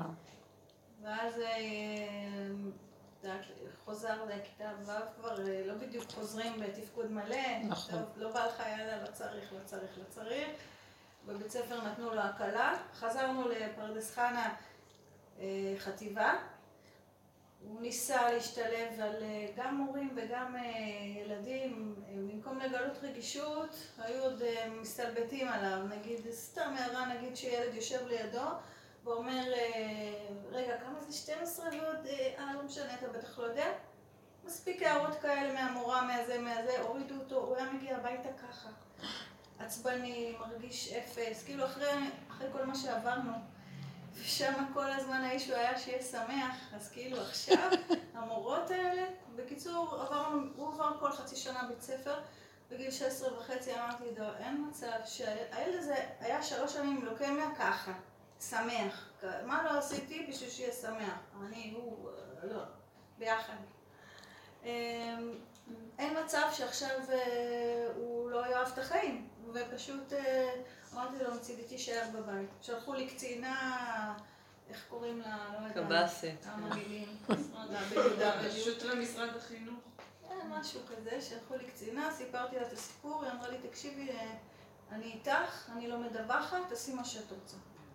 ואז הוא הלך, היה לנו סיפור, היה לנו סיפור, זה, בקיצור הוא עבר בגיל 16 וחצי לאחי, אח שלי יש לו את המרכז להצלת צבי ים, בטח אה. מה, מרכז ל... הצלת צבי ים. כן. מצילים צבים. כן, אז הוא הלך אליו והתמכר. הוא היה שם מהבוקר עד הלילה. מהבוקר עד הלילה. חזר לו ביטחון, שמחת חיים. הוא פתאום התחיל בתור נער להדריך מבוגרים, הרגיש שהוא לא כזה סתום כמו, שחשוב, כמו שנתנו לו להרגיש. ועד היום, אז בעצם הוא למד כיתה א' וחודשיים מבית. ומה מה הוא עושה היום? מה הוא? הוא עובד ברמת הנדיב, אה, חיות בר, איש שטח עם... אה, איזה זה, מותק. עם נשרים, עם אה, רכב, גבר גבר כזה. והוא נשוי. טרי טרי. איזה מותק. התחתן? למה לא? מה. מה? חי, הוא חי. חי, עושה. זהו, לגמרי. וכמה?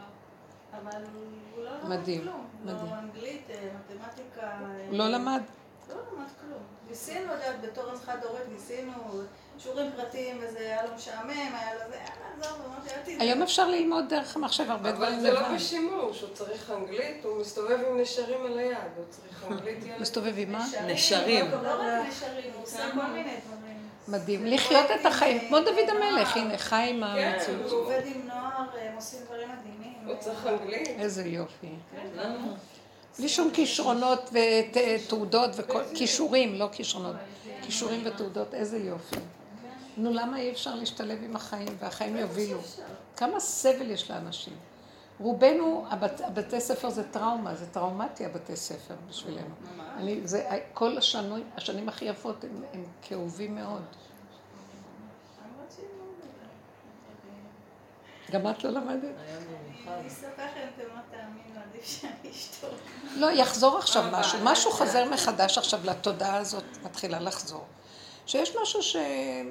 יש חוק בבריאה שמזרים את הבני אדם ומתפעל אותם, כל אחד כפי התוואים והיסודות שלו, ומזמן לו את הסיבות וההזדמנויות להתפתח. הכל יש. לא חייב את המוח הזה, די, הולך לבוא משהו אחר, תודעה אחרת שתשב. והיא, אני יודעת איפה התודעה הזאת נמצאת. היא באה מ- מלמטה, מהבשר של הבן אדם. מ- לבד הוא יודע. הכל... ה... יש לו, המידות שלו מתלבש בהן חוכמה, והוא... רק שצריך להיות ישרות פנימית, ויש את זה, כי הדת עושה את כל הקרימינליות. זה רק, היא מביאה את כל הבלגן, הדת. גן החיות, לפני שאכלו מעץ הדת, לא טרפו. כל, ה, כל הבריאה הייתה, השם ברא חיות, עופות, אה, הם לא טרפו, אכלו ירק. איך שאכלו מעץ הדת התחילו לטרוף. הרוע הזה, בגלל הדעת, גלשה לתוך המציאות של הבשר. וזהו, אנחנו צריכים לחזור למצב של אה, כן, כוח הצומח מלמטה, לא מהמוח. וזה עכשיו התחיל להגיע, משהו חדש. אז לחיות יש דעת? לכל דבר יש דעת. בכל דבר יש מוח. אין דבר, גם האבן יש לה מוח. ומוח שמתאים לה לצורך הקיומי שלה עם פרספקטיבה ש, של אינטראקציות שהיא צריכה. אבל הדעת הזאת היא באה ממקום של כאילו, היא חקיינית. כאילו היא יודעת מה טוב, כי היא לומדת את הדבר ומחכה. לא צריך ללמוד את זה, זה קיים. לא צריך לצאת, להוציא את זה מהגדר שלו ולהתחיל להתפלסף עליו וללמוד אותו. הוא כבר קיים. זה מה שכולם מסתובבים עם ספריות על הראש. זה עומס. הכל קיים. יצאנו מהגוף ואנחנו חיים פה, הרגליים שלנו בתוך הראש.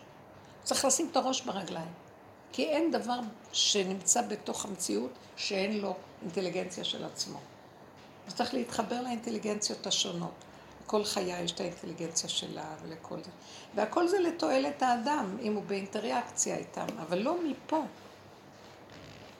זה מה שעבודתו של דוד המלך הייתה לבטל את... רב אושר היה אומר שהשם ברא בריאה שנקראת מלאך, והוא ברא בריאה שנקראת אדם. המלאך הוא חלקיק, כמו שיום ראשון נברא השמיים, יום שני, אה, ראשון הארץ והשמיים, יום שני נבראו, לא, יום שני נברא השמיים, יום שלישי נבראו הצמחים, יום אה, רביעי המאורות, יום חמישי החיות, יום ש... כל העופות והצמחים, הדגים וכל זה. אז כל יום הייתה בריאה, אז ביום שני נבראו המלאכים. האדם נברא ביום שישי והוא כלול מהכל. הוא נברא בשעה האחרונה, והוא כאילו היה הסיום שכולל את הכל בתוכו. מדגם מייצג קטן של הכל. אז עכשיו, השם ברא אדם שיש לו שכל של מלאך, שמיים, ויש לו גוף של בהמה. אז הוא קומבינה שלא קיימת בטבע. זאת אומרת, בטבע יש כל דבר בנפרד, והוא כולל את כל המציאות הזאת. אז רב אושר היה אומר דבר יפה, למה השם ברא באדם את הכוח של המלאך? כי מלאכים יש בשמיים, בשביל מה הוא צריך אותו? במוח של האדם. כי המלאך זה שכל נבדל, זה שכל. ולמה הוא ברא באדם בהמה? יש בהמות על הכדור, מלא בהמות, בשביל מה צריך? אלא שאדם ייקח את המוח שלו וישים אותה בבהמה. בבחירה, שהוא ייקח את המוח, ייקח את השמיים ויביא אותם לארץ. ושלא נגיד, טוב, נמות ונלך לשמיים. לא, שנחיה ונחיה בארץ, שנוריד את השמיים לארץ. כל התכלית הייתה שהקדוש ברוך הוא יתבע שתהיה לו דירה בתחתונים, שפה תהיה הנהגה האלוקית. גן עדן עלי אדמות. הגן עדן היה גשמי. הוא היה דק יותר בעדינותו, אבל הוא היה מקום גשמי בכדור הארץ. ליבו של גן העדן היה ארץ ישראל. ממש מקום גשמי. רק זה היה גשמיות עדינה, לא כמו היום. מגושמת הכל. אז הכל היה כאן, והשם התאווה לרדת שכינה לגור עם הנבראים בתוך גן עדן. כי התאווה הקדוש ברוך הוא להגשמה הזאת בדרגה היותר דקה. וכל זה התקלקל על ידי הדעת. שהתגשם מדי ונהיה לכלוך וקלקול והכל התרחב ומתפוצץ ו... ולא מגיע לתכלית. אז כל הבריאה הזאת זה בשביל לגור בחומר העדין. הנקי, הזך. ואילו המוח רוצה בשמיים. אז הוא אמר, לא, נתנו לו מוח כדי שהמוח יחפש את הגוף ויגור איתו. לא שהגוף יעלה לשמיים. ותראו מה עשה עץ הדת. כולם רוצים רוחניים מעופפים על האוויר, מחצלות, מתבודדים באוויר, שמיים, רוצים לעלות ל... לא יודעת מה, לחלל, מה? את הכדור שלך הכרת, אתה חי בתוך הדבר הנכון. זאת אומרת, כל התהליך הוא בעצם לקח את המוח, וזה מה שעשינו בעבודה. במקום שהוא יהיה פה, כי כולם עפים עם הבנות, השגות, ספרים, ספריות, רעיונות, אידיאולוגיות, לקח את הכל ולהוריד את זה לבשר ולחיות באמת. ואז לגלות שבתוך פה בבשר יש דעת גדולה מאוד, יותר גדולה, זה האור הגנוז פה. ואת זה לא, וזה לא נותנים לנו בכדור הזה. התודעה הזאת מסרבת לעשות את זה, כי זה הסוף שלה. היא רוצה לרחף, היא רוצה לעוף, היא רוצה להיות כאילו, כמו, הכל כ, כ, כ, דמיון. דמיון זה רוח, זה אוויר. ואילו החומר הוא יותר אמיתי, הוא קונקרטי, הוא, הוא, הוא, יש לו גבול, גדר, מידה. הרוח אין לה גבול, אין לה מידה. מתי מתחיל, מתי נגמר, לא יודעים. אז זה המהלך של הגאולה. ודוד המלך הצליח לעשות את זה. כל העולם הלך לשמיים, ודוד המלך הוריד את הכל למטה. כי השם לא נתן לו מנוחה, הוא ייסר אותו עד כדי כך שבסוף הוא אמר, מה? אני בסך הכל אדם קטן, מגושם, חטאתי נגדי תמיד.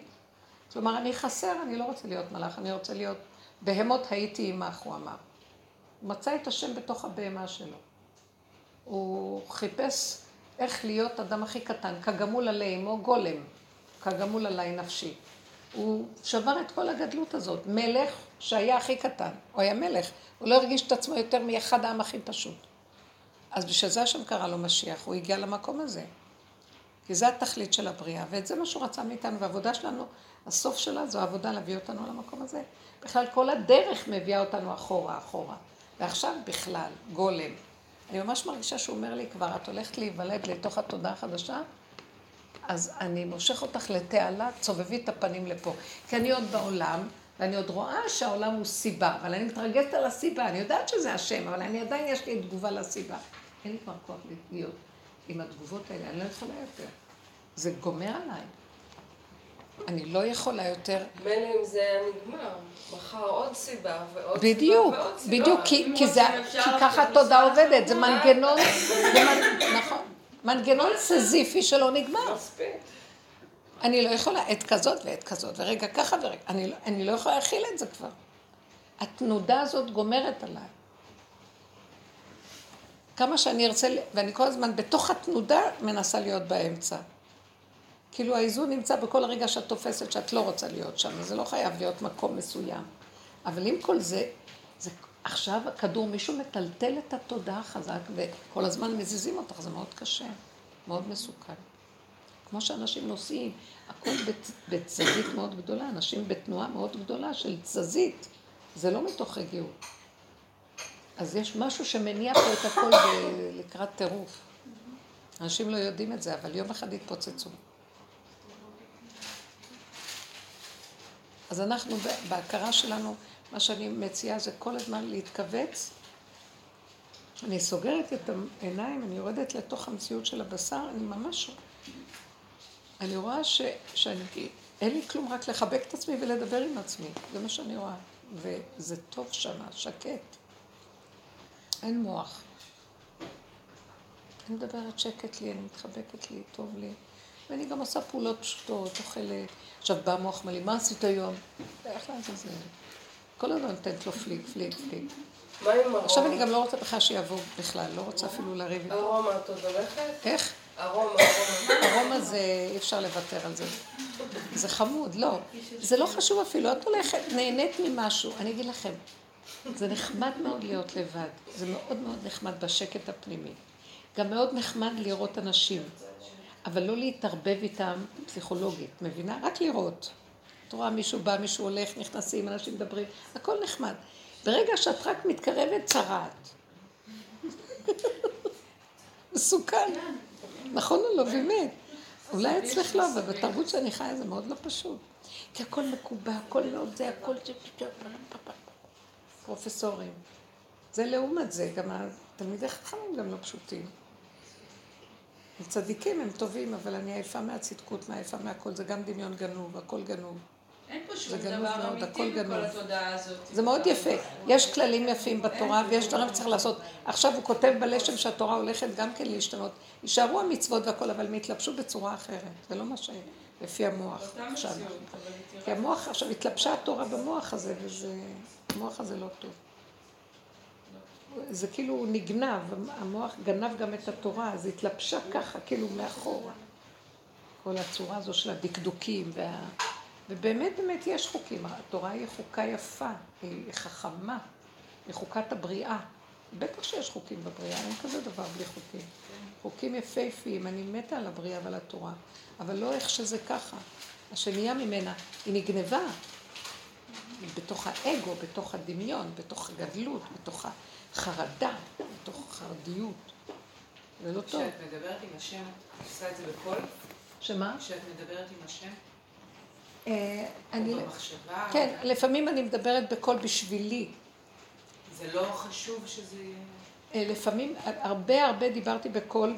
לא בשביל שהשם ישמע או לא, כי אני מדברת בשבילי שאני אשמע, התהליך הזה הוא טוב לי. כן. כן. ואחר כך יש פעמים שבאמת אני מדברת איתו, זה כאילו הפה נע מבפנים, הוא מדבר קטן בפנים, הוא לא צריך הרבה בחוץ. ולפעמים, לא רק במחשבה. במחשבה, זה כבר לא המחשבה, אני יורדת מהמחשבה, אני מדברת איתו, תדעי לך שיש מקום יותר טוב מהפה, מהבשר, מה שעולה לי מפה. כן. כאילו יש לא מכאן. דיבור מהמוח לפה ויש דיבור. מהלב לפה. מבינה מה אני מתכוונת? זה כבר לא מפה. אנחנו מאומנים כל הזמן מהמוח, גם ספר התפילות. הסידור זה מהמוח, אומרים לך מה להתפלל ומה לבקש. אבל תפילה היא עבודה שבלב, איך מבקשים אותה מהמוח? זה, ספר, זה מותנה הכל. זה תפילות מסודרות, זה נוסחים מסודרים, הכל כתוב, מסודר. וזה התיקון. דפקו לנו את הצורה, כי אנחנו אכלנו מעץ הדת, אמרו לנו, זה דומה בדומה מתקן, אתם קלקלתם, אז תח, תחזיקו, תישאו בעול. אבל באמת באמת אני רוצה לפרק את זה. אני לא רוצה לפרק את התורה, אני רוצה לפרק את העול של התורה. העול זה העונש. אני לא יכולה יותר, וכל החיים נסענו בעול. אני לא עושה את זה משום מרדות, אני עושה את זה משום שאני רוצה למרוד בשקר שמתלבש בתוך כל זה, וחונק את הבני אדם, אנשים מאוד סובלים, בסוף עוזבים את הכל, חבל. חבל על זה. נהיים מופקרים וטוב להם, לא טוב להם, בהפקרות. צריך לדייק ולד... וללכת לחפש את האמת, ושם מתגלה השם. זה חותמו של השם. הוא חי וקיים בתוכנו. הנשימה שלנו, הדופק שלנו, זה שמח, הוא רוצה לשמח אותנו. הוא כל כך רחמן. אני כבר לא יכולה לשאת את, ה... את האלוקים של הדין שיש בתורה. אני לא יכולה להכיל. אמרתי לו, אתה חזק עליי, אני לא יכולה יותר. אני לא יכולה להכיל את הדין, את הדינים האלה, ואת הלחץ, ואת ה... לא יכולה. אני אוהבת, אמרתי לו, אני רוצה אמרתי לה, כי בגלות זה האלוקים, אלוקי ישראל יש לו מידת הדין, שכר ועונש וזה. ואז אמרתי לו, תשמע, אני יודעת, כל השנים עבדנו אותך וכל עכשיו אני רוצה את האבא, אריך אנפין. הוא רחמן, אני צריכה אלוק, אני צריך אלוקים שאוהב אותי ומרחם עליי ומפנק אותי ונותן לי ומענג אותי ואין לי כוח למכות ואין לי כוח לסבל ולא לחרדות ולא פחדים. אני רוצה, אני רוצה אלוקים, השם שמח, אין לי כוח. טוב? די, תגיד, זהו, תגמור עם המשרה. זה זהר אנפינו קשה עלינו, מידת הדין חזקה. השם יזכה לנו אמן. זה משיח. משיח זה, תורת משה היא תורה חזקה של דין. משה רבנו בעצמו רצה להיות משיח בדורו ולהביא לנו את הלוחות הראשונים של האור הגנוז, אבל לא זכינו. אז יש את ה... אז עכשיו משיח הוא, הוא משה, אבל ברמה של אריך אנפין, של אור כזה כמו שצריך להיות מההתחלה. אמרת לפני כן, אמרת לפני כן ש, ש, שביקשת אה, שיגן עלייך. כן. את מרגישה שהוא מגן עלייך? אני מרגישה שכשאני נותנת לו להגן עליי, אז הוא מגן. ההגנה שלו היא לא במקום של עץ הדעת, בתודעה הזאת. אם אני מסובב את הפנים ובא אליו, הוא אומר לי, אני אגן עלייך. את באת לקראת הנקודה שיכולים להגן. אם את שמה את הפנים שם, אה, אה, דמך בראשך. תדעו לכם, כאילו, כשיש משהו של נזק, בני אדם צריכים לדעת להסתתר. ואם הם עושים, אני גיבור, אני לא אכפת לי, נוגעים בו. צריכה לעשות את הצעד לקראתו. בדיוק. הוא אומר לנו, תבואו לקראתי. כאילו, תבואו, זה, זה קשה, מה אני צריכה לבוא לקראת האלוקים? מה, אני אדם יבוא לקראת האלוקים? זה הכלל. אתה תקים אותי, ואז האנרגיה הזאת שאני נמצאת שם, השכינה אומרת, תקים אותי מהאדמה, ואז אני אקים אותך. ושב השם את שבותך. למה לא כתוב והשיב השם את שבותך? השם ישיב אותנו מהגלות. לא, ושב, אתה שב והוא שב איתך. אתה צריך להקים אותו. זה חלק מכללי המשחק. השכינה נמצאת באדמה. כוח הצומח, ואנחנו צריכים להקים אותו, ואז הוא ייתן לנו. זה כאילו בידי אדם המפתח להתחיל, כי זה הבחירה, ככה הוא סידר את זה. הוא מקבל את זה אחר כך שכר שאתה הקמת את האלוקות. כן, יש כאן איזה משחק, השם לא צריך שום דבר, אבל הוא נתן את הכללים האלה כדי שלטובת האדם, שיחשב לו. וזה דבר יפה. אז הוא אומר, אז בואו אליי כבר, די, אני רוצה כבר שנרים אתכם למדרגה שמתאים לכם. השם את כל הבריאה הזאת ברא שהוא אמר, אני טוב לי בעולמי, למה הייתי צריך לעשות בריאה? רציתי לברוא בריאה שיהיה לה טוב כמו שלי טוב. מה אני בורא, אף אתה בורא. מה אני יכול להגיד דבר ונהיה, גם אתה תגיד ויהיה. למה אתה תקוע בתוך תודעה שלא נותנת לך כלום? אתה מת, עושים חמישים אלף פעם כל דבר עד שאתה משיג משהו, אולי צריכים להתפלל כל כך הרבה להשיג משהו, למה? משה רבנו אמר על אחותו, מרים, שהצטרעה אז הוא רצה להתפלל, הוא אמר, אנא, כל רפנה לה. שלוש, ארבע מילים ונהייתה רפואה. למה אני צריך חמישים תהילים לגמור ארבע מאות ספרים? מה? אין לי כוח כבר. למה שלא נגיד, השם תפתח לי שיהיה לי בקלות פה? יפתח וייתן לי. למה אנחנו צריכים כל הזמן מאבק נוראי? ועוד פעם היה לי... קורה, אנחנו רק לא מאמינים שזה קורה. איך? לא. אני אומרת זה קורה, אבל אם אנחנו לא מאמינים שזה קורה, אז זה לא קורה. בדיוק. זה התודעה לא נותנת. אה, כן, כן, בטח. את צריכה להתאמץ, את צריכה להשתדל, את צריכה לעשות. טוב, די. זה דור אחרון, כבר אין כוחות. אנשים אין להם כוח כבר. באים ילדים עכשיו לבריאה שאין להם כוח לעשות כלום. לא רוצים לעשות. לא רוצים, הנה, כמו זה, זורק את הצלחות. לא אשטוף את הכלים, אני אזרוק אותם לפח יותר קל. לא רוצים לעשות. זה תשישות החומר כבר. נשמות תשושות. כמה אפשר, לא? רוצים תודעה חדשה, מה יש? למה לא? כן, זה יכול להיות כאן גן עדן עלי אדמות, מתוק דבש, חיים שמחים משתחת גפנו ותנתו. למה דירות כל כך יקרות? למה האוכל כל כך יקר? למה החיים כל כך מעמד? כמה בני אדם יכולים לעבוד? זה רחמנות. למה המערכות כל כך קשות על הבני אדם? למה? זה סבל. ומשלים אותם, אם תעשה ככה, אז יהיה לך יותר מדי, אתה נתפס בחובות, נתפס במשכנתות, נתפס במה לא. מסכנים הבני אדם, זה לא פייר, זה גיהינום. וגם מפחידים אותם שהם ימותו מהמחלות, אז כבר נלך מהמחלה. הם כל כך מפחדים בסין למות, שהם כבר לא יוצאים מהבתים ואין להם מה לאכול, אז הם גובים ברעב בבתים ולא יצאו החוצה. תלכו, תאכלו, תמותו באמצע האוכל, העיקר שתחיו כבר וזהו. אין חיים בכלל, מרוב פחד. מה יהיה?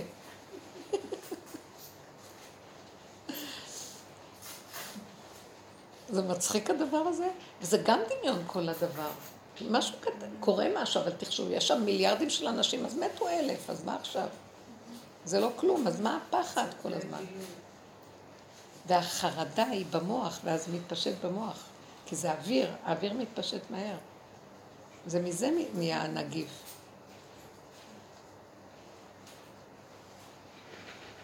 אל תחשבו, אל תשימו מוח על כלום. זה חמודה, נשמה. גניתי, איזה כיף לך בחווה שלך.